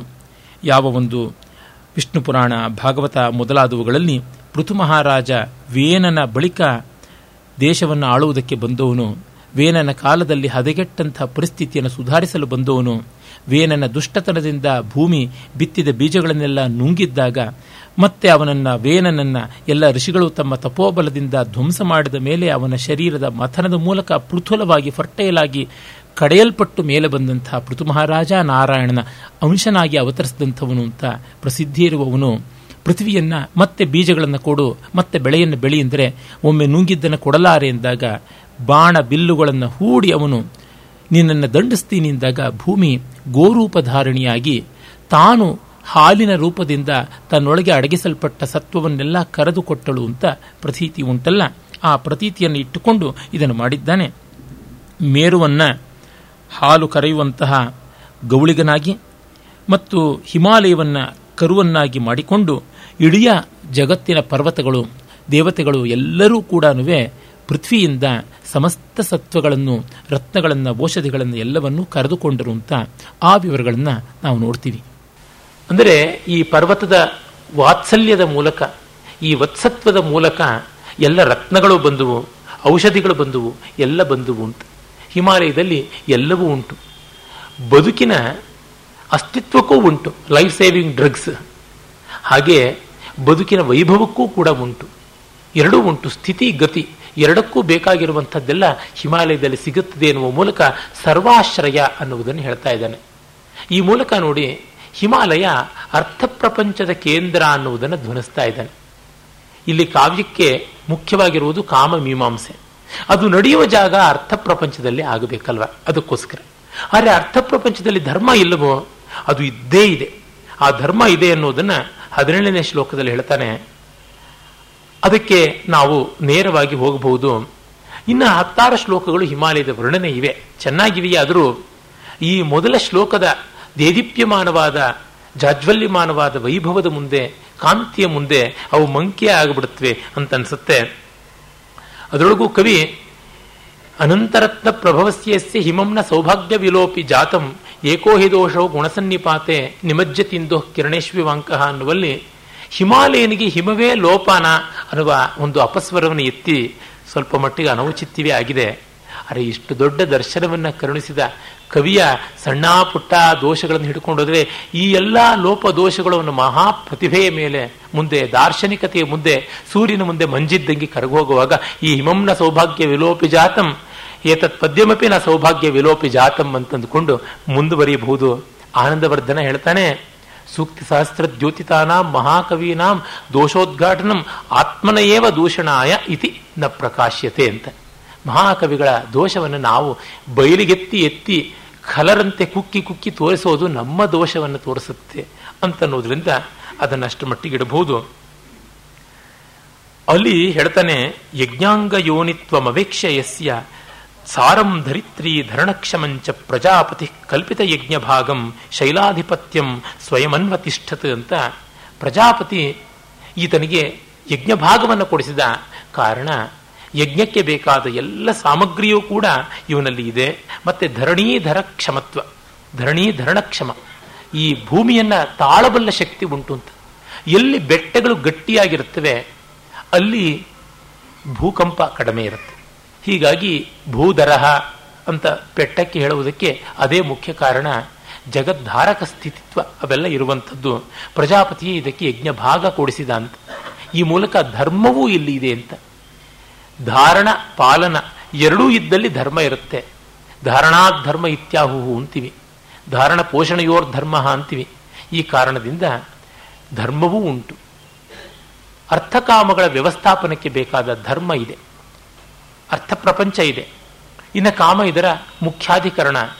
ಇವುಗಳ ಮೂಲಕವಾಗಿ ನಾವು ಈ ಮೌಲ್ಯಗಳನ್ನು ತಿಳಿದುಕೊಂಡು ನಮ್ಮೊಳಗೆ ಸಾಕ್ಷಾತ್ಕಾರ ಮಾಡಿಕೊಂಡು ಮುಂದೆ ಮೋಕ್ಷದ ಕಡೆಗೆ ಸಾಗಬೇಕು. ಅದು ಅಪವರ್ಗ ಅನ್ನುವ ಧ್ವನಿ ಗೊತ್ತಾಗುತ್ತೆ. ಇಲ್ಲಿ ನೋಡಿ, ಹಿಮಾಲಯದಲ್ಲಿ ಅತಿಶಯವಾಗಿ ಬ್ಯೂಟಿಫುಲ್ ಪಿಕ್ಚರ್ಸ್ ಕೊಡ್ತಾನೆ, ಪ್ರಿಟಿ ಪಿಕ್ಚರ್ಸ್ ಕೊಟ್ಟಿದ್ದಾನೆ. ಕಾರಣ, ಇದು ಮೊದಲಿಗೆ ಆರಂಭವಾಗುವುದು ಅಂಗದ ಸ್ತರದಲ್ಲಿ, ದೇಹರಂಗದಲ್ಲಿ, ಆಮೇಲೆ ಅನಂಗಸ್ತರಕ್ಕೆ ಬರುತ್ತೆ. ಹಾಗಾಗಿ ಬಹಳ ಬಹಳ ಸೆನ್ಶಿಯಲ್ ಆದದ್ದು, ಐಂದ್ರಿಯವಾದಂಥ ಆಕರ್ಷಣೆಗಳನ್ನು ಇಲ್ಲಿ ತಂದು ಕೊಡ್ತಾನೆ ಕವಿ. ಮುಂದೆ ಪಾರ್ವತಿಯ ವರ್ಣನೆಯಲ್ಲೂ ಗೊತ್ತಾಗುತ್ತೆ, ಮೋರ್ ಸೆನ್ಶುಯಲ್ ಮೋರ್ ಫಿಸಿಕಲ್ ಅಂತೀವಲ್ಲ, ಆ ರೀತಿ ದೇಹರಂಗದ ವ್ಯಾಪಾರ ತುಂಬ ಕಾಣಿಸುತ್ತೆ. ಕಾರಣ ಇದು ಮರ್ತ್ಯ ಸರ್ಗ, ಪೃಥ್ವೀಭೂತದ ಒಂದು ಸರ್ಗ ಅಲ್ವಾ. ಅದಕ್ಕೋಸ್ಕರ ಅಲ್ಲಿ ಆನೆಗಳು ಓಡಾಡ್ತಾ ಇರ್ತವೆ, ಆನೆಗಳ ಕುಂಭಸ್ಥಳವನ್ನು ಸಿಂಹಗಳು ವಿದಾರಣ ಮಾಡುತ್ತವೆ, ಸೀಳುತ್ತವೆ. ಆ ರಕ್ತದ ಹನಿಗಳು ಅಲ್ಲಲ್ಲಿ ಬಿದ್ದಿರುತ್ತವೆ. ಅವು ಕೆಲವು ಕಡೆ ಭೂರ್ಜಪತ್ರಗಳ ಮೇಲೆ ಬೀಳುತ್ತವೆ. ಅದನ್ನು ನೋಡಿದಾಗ ವಿದ್ಯಾಧರ ಸುಂದರಿಯರು ಪ್ರಣಯ ಪತ್ರಗಳನ್ನು ಬರೆದಿದ್ದಾರೋ ಎಂಬಂತೆ ತೋರುತ್ತದೆ ಅಂತ. ನ್ಯಸ್ತಾಕ್ಷರ ಧಾತು ಧಾತುರಸೇನ ಯತ್ರ ಭೂರ್ಜತ್ವಚ ಕುಂಜರ ಬಿಂದು ಶೋಣಾ ವ್ರಜಂತಿ ವಿದ್ಯಾಧರ ಸುಂದರೀಣಾಂ ಅನಂಗಲೇಖ ಕ್ರಿಯೋಪಭೋಗಂ. ಮನ್ಮಥ ಪತ್ರ, ನಮ್ಮಲ್ಲಿ ಪ್ರಣಯ ಪತ್ರಕ್ಕೆ ಅನಂಗಲೇಖ, ಸ್ಮರಲೇಖ, ಮದನಲೇಖ ಅಂತೆಲ್ಲ ಕರೀತಾರೆ. ಲವ್ ಲೆಟರ್ಗೆ ಇಷ್ಟು ಒಳ್ಳೊಳ್ಳೆ ಲವ್ಲಿ ನೇಮ್ಸ್ ಕೊಟ್ಟಿರೋದು ನಮ್ಮ ದೇಶವೇನೆ. ಕೃತಸರಸ ಮೃಣಾಲಿ ಸೂತ್ರ ಸಂಧಾನ ಬಂಧ, ರಾಜಶೇಖರನ ಒಂದು ಪದ್ಯ. ಸ್ತನಮುಕಲ ಮುಖಾಂಕ ಮುಖಾಂಕಶ್ಚಂದನೋಪಾತ್ತ ಮುದ್ರಃ ಕಥಯತಿ ಖಲು ಲೇಖಸ್ತಾಮನುದ್ಘಾಟಿತೋಪಿ ಸ್ಮರಶವರ ಶರಾಣಾಂ ಯಶ ಲಕ್ಷೀಭವಂತೀಂ ಅಂತ. ಅವಳು ಚಂದನವನ್ನು ಹಚ್ಚಿಕೊಂಡ ಎದೆಗೆ ಆ ಪತ್ರವನ್ನು ಒತ್ತಿಕೊಂಡು ಸಖಿಗೆ ಆಮೇಲೆ ಕೊಟ್ಟು ಕಳಿಸಿದ್ದಾಳೆ. ಅದನ್ನು ನೋಡಿದ್ರೆ ಅವಳ ಸ್ತನ ಮುದ್ರಿಕೆಯಿಂದ ಮುದ್ರಿತವಾಗಿ ಮಾಡಿ ಆ ಪತ್ರವನ್ನು ಕೊಟ್ಟಂತೆ ತೋರುತ್ತೆ. ಕುಚಮುಖಲ ಮುಖಾಂಕಶ್ಚಂದನೋಪತ್ತ ಮುದ್ರಃ. ಹಾಗಿರುವಂತಹ ಪತ್ರವನ್ನು ಒಡೆಯದೇ ಇದ್ರೂ ಇದು ಎಲ್ಲಿಂದ ಬಂದದ್ದು ಯಾತಕ್ಕೆ ಅಂತ ಗೊತ್ತಾಗುವಂತೆ ಇದೆ. ಕಥಯತಿ ಖಲು ಲೇಖಸ್ತಾಮ್ ಅದನ್ನು ಅನುದ್ಘಾಟಿತೋಪಿ, ಅವಳ ಸ್ಥಿತಿ ಎಂಥದ್ದು ಅನ್ನೋದು ಅದು ಒಡೆಯದೇನೆ ತೋರಿಸುತ್ತೆ. ಯಾಕೆ ಸ್ಮರಶಬರ ಶರಾಣಾಂ ಯಶ ಲಕ್ಷೀ ಭವಂತೀಂ ಅಂತ ಕವಿ ಹೇಳ್ತಾನೆ.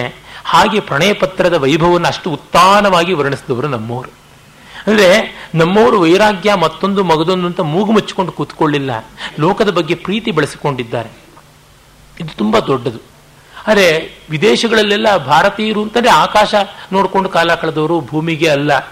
ವಸ್ತುತಃ ಅವರು ಹಾಗೆ, ಅವರು ಆಚರಣೆ ಮಾಡ್ತಕ್ಕಂಥ ಕ್ರೈಸ್ತ ಮತ ಹಾಗೆ. ಅಲ್ಲಿ ದಾಂಪತ್ಯವೇ ಪಾತಕ ಅಂತ. ಫಸ್ಟ್ ಸಿನ್ ಯಾವುದು ಅಂತಂದರೆ, ಆಡಮ್ ಮತ್ತು ಇವು ಮದುವೆ ಮಾಡಿಕೊಂಡಿದ್ದೇನೆ, ಅವರಿಗೆ ಸಂತಾನವಾದದ್ದೇನೆ ಪ್ರಥಮ ಪಾಪ ಅಂತ ಬರುತ್ತೆ. ನಾವು ಸಂತಾನದಿಂದ ಋಣಮುಕ್ತಿಯಾಗಿ ಪಾಪ ನಿವಾರಣೆ ಆಗುತ್ತೆ ಅಂತಂದರೆ ಅವರು ಪಾಪೋತ್ಪತ್ತಿ ಆಗುತ್ತದೆ ಅಂತ ಹೇಳ್ತಾರೆ. ಅಂತಂದರೆ ಅಲ್ಲಿಂದ ಜೀವನ ವಿರೋಧಿ ಆದಂಥದ್ದು ಶುರುವಾಗುತ್ತೆ. ಸನಾತನ ಧರ್ಮ ಜೀವ ವಿರೋಧಿ ಅಂತನ್ನುವರು ಇದನ್ನು ಯಾವುದನ್ನು ಗಮನಿಸಿಯೇ ಇರೋದಿಲ್ವಾ, ಅಥವಾ ಗಮನಿಸಿದ್ರೂ ಅದನ್ನು ಒಪ್ಪೋದಿಲ್ವಾ ಅಂತ ತಿಳಿಯೋದಿಲ್ಲ. ಹೀಗಿರುವಂಥದ್ದು ಅಲ್ಲಿ ಆ ಹಿಮಾಲಯದ ಆ ರೊಮ್ಯಾಂಟಿಕ್ ವಾತಾವರಣ ಮುಂದೆ ಕಾವ್ಯಕ್ಕೆ ಪ್ರಯೋಜನ. ಇದು ಹಿಮಾಲಯದ ವರ್ಣನೆ ಅನ್ನೋದಕ್ಕಿಂತ ಕಾವ್ಯದ ವಸ್ತು ನಿರ್ದೇಶತ್ವ ಆರಂಭ ಮಾಡಿರುವುದೇ ಹಾಗೇನೆ, ಯಾವ ದೇವರ ಪ್ರಾರ್ಥನೆಯಿಂದಲೂ ಕೈಗೊಂಡಿಲ್ಲ, ನೇರವಾಗಿ ವಸ್ತು ನಿರ್ದೇಶ. ಮುಂದೆ ರಘುವಂಶದಲ್ಲಿ ಎಲ್ಲ ಮಾಡ್ತಾನೆ. ಯಾಕೆ ರಘುವಂಶ ಲೋಕಕ್ಕೆ ಉಪದೇಶ ಮಾಡಬೇಕಾದ ಕಾವ್ಯ, ಕುಮಾರ ಸಂಭವ ಜ್ಞಾನೋದಯಕ್ಕಾಗಿರುವಂಥ ಕಾವ್ಯ. ಕುಮಾರ ಸಂಭವ ಕಾಳಿದಾಸನ ಸ್ವಗತ, ರಘುವಂಶ ಕಾಳಿದಾಸನ ಉಪನ್ಯಾಸ ಅಂತ ಕರೀಬಹುದು. ಅದು ಲೋಕಕ್ಕೆಲ್ಲ ಸೇರಿಸಿ ಮಾಡಿದಂಥ ಮಹೋಪನ್ಯಾಸ. ಹಾಗಾಗಿ ಅಲ್ಲಿ ಎಲ್ಲ ಉಪಕ್ರಮ ಉಪಸಂಹಾರ ಅವೆಲ್ಲ ವ್ಯವಸ್ಥಿತವಾಗಿ ಇರಬೇಕಾದ ರೀತಿ. ಇವನು ಸ್ವಂತ ಸುಖಾಯ ತನಗೆ ತಾನು ಹೇಳಿಕೊಳ್ತಾ ಇದ್ದಾನೆ. ಇಲ್ಲಿನ್ನೂ ಅನ್ವೇಷಣೆಯ ದೃಷ್ಟಿ ಕವಿಯಲ್ಲಿದೆ.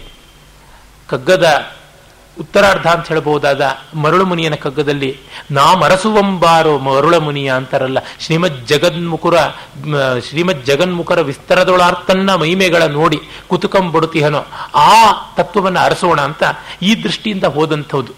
ಸಹನ ಆಭವತು ಸಹನೋಭುಣಕ್ತು ಅನ್ನುವಂಥ ದೃಷ್ಟಿಯಿಂದ ಹೋದದ್ದು. ಹಾಗಾಗಿ ಯಾವ ವಸ್ತು ನಿರ್ದೇಶದಿಂದಲೇ ಹೋಗಿದ್ದಾನೋ ಅದು ಅದ್ಭುತವಾದದ್ದು. ಏಕೆಂದರೆ ಇದು ಮಂಗಳ, ಇದು ಅಮಂಗಳ, ಇದು ಶುಭ, ಇದು ಅಶುಭ ಅನ್ನುವ ಭೇದ ಯಾರಿಗೆ ಕಾಮೇಚ್ಛೆ ಇದ್ದವರಿಗೆ, ಫಲಲುಬ್ಧರಿಗೆ, ಫಲಹೇತು ಕೃಪಣರಿಗೆ ಇವೆಲ್ಲ ಬೇಕು. ಆದರೆ ಕೇವಲ ಸ್ವಬೋಧ ಪರಿಶುದ್ಧ್ಯರ್ಥಂ ಬ್ರಹ್ಮವಿನ್ ನಿಕಷಾಸ್ಮಸು ಅಂತ ಬರೆಯೋರಿಗೆ ಏನೂ ಬೇಕಾಗಿಲ್ಲ. ಆತ್ಮಶುದ್ಧಿಗೋಸ್ಕರವಾಗಿ ಆತ್ಮಾನ್ವೇಷಣೆಗಾಗಿ ಇರುವಂಥವರಿಗೆ ಯಾವುದೂ ಬೇಕಾಗೋದಿಲ್ಲ. ವಾಲ್ಮೀಕಿಗಳು ಏನಾದರೂ ಬರೆದ್ರ ಮಂಗಲ ಶ್ಲೋಕವನ್ನು? ಬರೀಲಿಲ್ಲವಲ್ಲ. ಶಂಕರರು ಅಧ್ಯಾಸ ಭಾಷ್ಯದಲ್ಲಿ ಆರಂಭ ಮಾಡ್ತಾರಲ್ಲ, ಬ್ರಹ್ಮಸೂತ್ರಕ್ಕೆ ಮಂಗಳವೇ ಬರೆದಿಲ್ಲ. ಮಂಗಳ ಅನ್ನೋದು ಯಾತಕ್ಕೆ? ಯಾವುದು ಮಂಗಳ ಅಲ್ಲ ಅನ್ನೋ ದೃಷ್ಟಿಯಿಂದ ನೋಡಬೇಕು. ಆ ಒಂದು ಕಲ್ಪನೆಯೇ ಕಾಳಿದಾಸನಲ್ಲೂ ಕೂಡ ನಾವು ನೋಡಬಹುದಾದದ್ದು. ಹಾಗಾಗಿ ಇಲ್ಲಿ ಅವನು ಇಡೀ ಹಿಮಾಲಯದ ವರ್ಣನೆಯನ್ನು ಮಾಡುವುದೆಲ್ಲ ಕೂಡ ಆ ಮುಂದಿನ ಕಾಮ ವೈಭವದ ಹಿನ್ನೆಲೆಯಲ್ಲಿ ಮಾಡ್ತಾ ಇದ್ದಾನೆ. ಅಕಾಲ ವಸಂತಕ್ಕೆ ಬೇಕಾಗುವಂಥ ಒಂದು ಉದ್ದೀಪನ ವಿಭಾವಗಳು ಎಂಬಂತೆ ಇವನ್ನೆಲ್ಲ ನೋಡಬಹುದು. ಯಪೂರಯನ್ ಕೀಚಕರಂಧ್ರ ಭಾಗಾನ್ ದರಿ ಮುಖೋತ್ಥೇನ ಸಮೀರಣೇನ ಉದ್ಗಾಸ್ಯತಾಮಿಚ್ಛತಿ ಕಿನ್ನರಾಣಾಂ ತಾನಪ್ರದಾಯಿತ್ವಂ ಇವೋಪಗಂತುಂ. ಅಲ್ಲಿ ಕೀಚಕ ಅನ್ನುವ ಬಿದಿರಿನ ವಿಶೇಷ ಇದೆ, ಬಿದಿರಿನ ಜಾತಿ. ಅಲ್ಲಿ ದುಂಬಿಗಳು ರಂಧ್ರ ಮಾಡಿರುತ್ತವೆ. ಆ ರಂಧ್ರಗಳ ಮೂಲಕವಾಗಿ ಗಾಳಿ ಹೋದರೆ ಅದೊಂದು ಮನೋಹರವಾದ ಸುಶಿರ ವಾದ್ಯವನ್ನು ಉಂಟು ಮಾಡ್ತಾ ಇದೆ, ವೇಣುನಾದ ವಿಲಾಸವನ್ನು ತೋರಿಸ್ತಾ ಇದೆ. ಅದರ ಶ್ರುತಿಗೆ ಕಿನ್ನರಿಯರು ಗಾನಕ್ರಮವನ್ನು ಮಾಡುವಂತೆ ತೋರುತ್ತೆ. ತಾನ ಪ್ರದಾಯಿತ್ವ, ತಾನ ಅಂದರೆ ತನ್ನ ವಿಸ್ತಾರೆ ಅಂತ ಹಾಡನ್ನು ವಿಸ್ತರಿಸೋದು. ಆ ವಿಸ್ತರಿಸೋದಕ್ಕೆ ಬೇಕಾಗಿರ್ತಕ್ಕಂಥ ಒಂದು ಶ್ರುತಿ ಮಾಧುರ್ಯ ಇಲ್ಲಿಂದ ಬರುತ್ತೆ. ತಾನಸ್ವಂಶಸ್ವರೋ ಮತಃ ಅಂತ ಹೇಳಿ ಅಭಿನವಗುಪ್ತ ಹೇಳ್ತಾನೆ ಅಂತ ಮಲ್ಲಿನಾಥ ಹೇಳ್ತಾನೆ. ಗಾತಾ ಯಂ ಯಂ ಸ್ವರಂ ಗಚ್ಚೇತ್ ತಂ ತಂ ವಂಶೇವ ತಾನಯೇತ್ ಇತಿ ಭರತಃ ಅಂತ ನಾಟ್ಯಶಾಸ್ತ್ರವನ್ನು ಮಲ್ಲಿನಾಥ ಕೋಟ್ ಮಾಡ್ತಾನೆ. ಅವನಿಲ್ಲದೇ ಇದ್ರೆ ನಮ್ಮ ಪಾಲಿಗೆ ಪಂಚಮಹಾಕಾವ್ಯಗಳೇ ಇಲ್ಲವಾಗ್ಬಿಡ್ತಾ ಇತ್ತು. ಅಂಥ ವಿದ್ವತ್ತೆಯ ನಿಧಿ ಅವನು. ತಾನ ಅನ್ನುವಲ್ಲಿ ಒಂದೊಂದು ಸ್ವರಕ್ಕೆ ಎಲ್ಲೆಲ್ಲಿ ಹೋದರೆ ಅಲ್ಲಲ್ಲಿ ಆ ಮಾಧುರ್ಯವನ್ನು ವಿಸ್ತಾರ ಮಾಡುವಂಥದ್ದು ಯಾವುದಿದೆ ಅದು ಆ ಗುಣ ಅಂತ ಹೇಳ್ತಾನೆ. ಒಟ್ಟಿನಲ್ಲಿ ವಿಸ್ತರಣ ಅಂತನ್ನುವುದು ಗೊತ್ತಾಗುತ್ತೆ. ಅಂಶ, ಗ್ರಹ, ನ್ಯಾಸ ಇತ್ಯಾದಿಯಾಗೆಲ್ಲ ನಾವು ಹೇಳ್ತೀವಲ್ಲ, ರಾಗದ ಜೀವಸ್ವರಗಳೇ ಇವಾಗಿರ್ತಕ್ಕಂಥವು. ಆ ಭಾಗ ಅಂತ ಕೂಡ ನಮಗೆ ಗೊತ್ತಾಗುತ್ತೆ. ಕಿನ್ನರಿಯರು ಅವರು ಗಾನವನ್ನು ಮಾಡೋದಕ್ಕೆ ಆರಂಭಿಸ್ತಾರೆ. ದೇಹವೆಲ್ಲ ಕುದುರೆಯಂತೆ, ಮುಖ ಮಾತ್ರ ಮನುಷ್ಯರಂತೆ ಇರುವವರು. ಕಿಂವಾ ನರಿ ಇತಿ ಕಿನ್ನರಿ, ಕಿಂವಾ ನರಹ ಇತಿ ಕಿನ್ನರಹ ಅಂತ ಅದಕ್ಕೆ ನಿರ್ವಚನವನ್ನು ಮಾಡಿದ್ದಾರೆ. ಅಂದರೆ ಆ ಅಶ್ವ ಇದೆಯಲ್ಲ, ಅದು ಮತ್ತೆ ಕಾಮದ, ಜೀವನದ, ಕಾಲದ, ಭೋಗದ, ಉತ್ಸಾಹದ ಸಂಕೇತವಾಗಿರುವಂಥದ್ದು. ಹೀಗೆ ಹೋಗುತ್ತದೆ ಕಾವ್ಯ. ಆಮೇಲೆ ಮೋಡಗಳೇ ತೆರೆಗಳಾಗಿ, ಗುಹೆಗಳು ಒಂದು ಉಪಭೋಗಾರ್ಹವಾದಂಥ ಮಂದಿರಗಳಾಗಿರುವಂಥ ಚಿತ್ರವನ್ನು ಅವನ್ನೆಲ್ಲವನ್ನೂ ಕೂಡ ನಾವು ಇಲ್ಲಿ ಕಾಣಬಹುದು.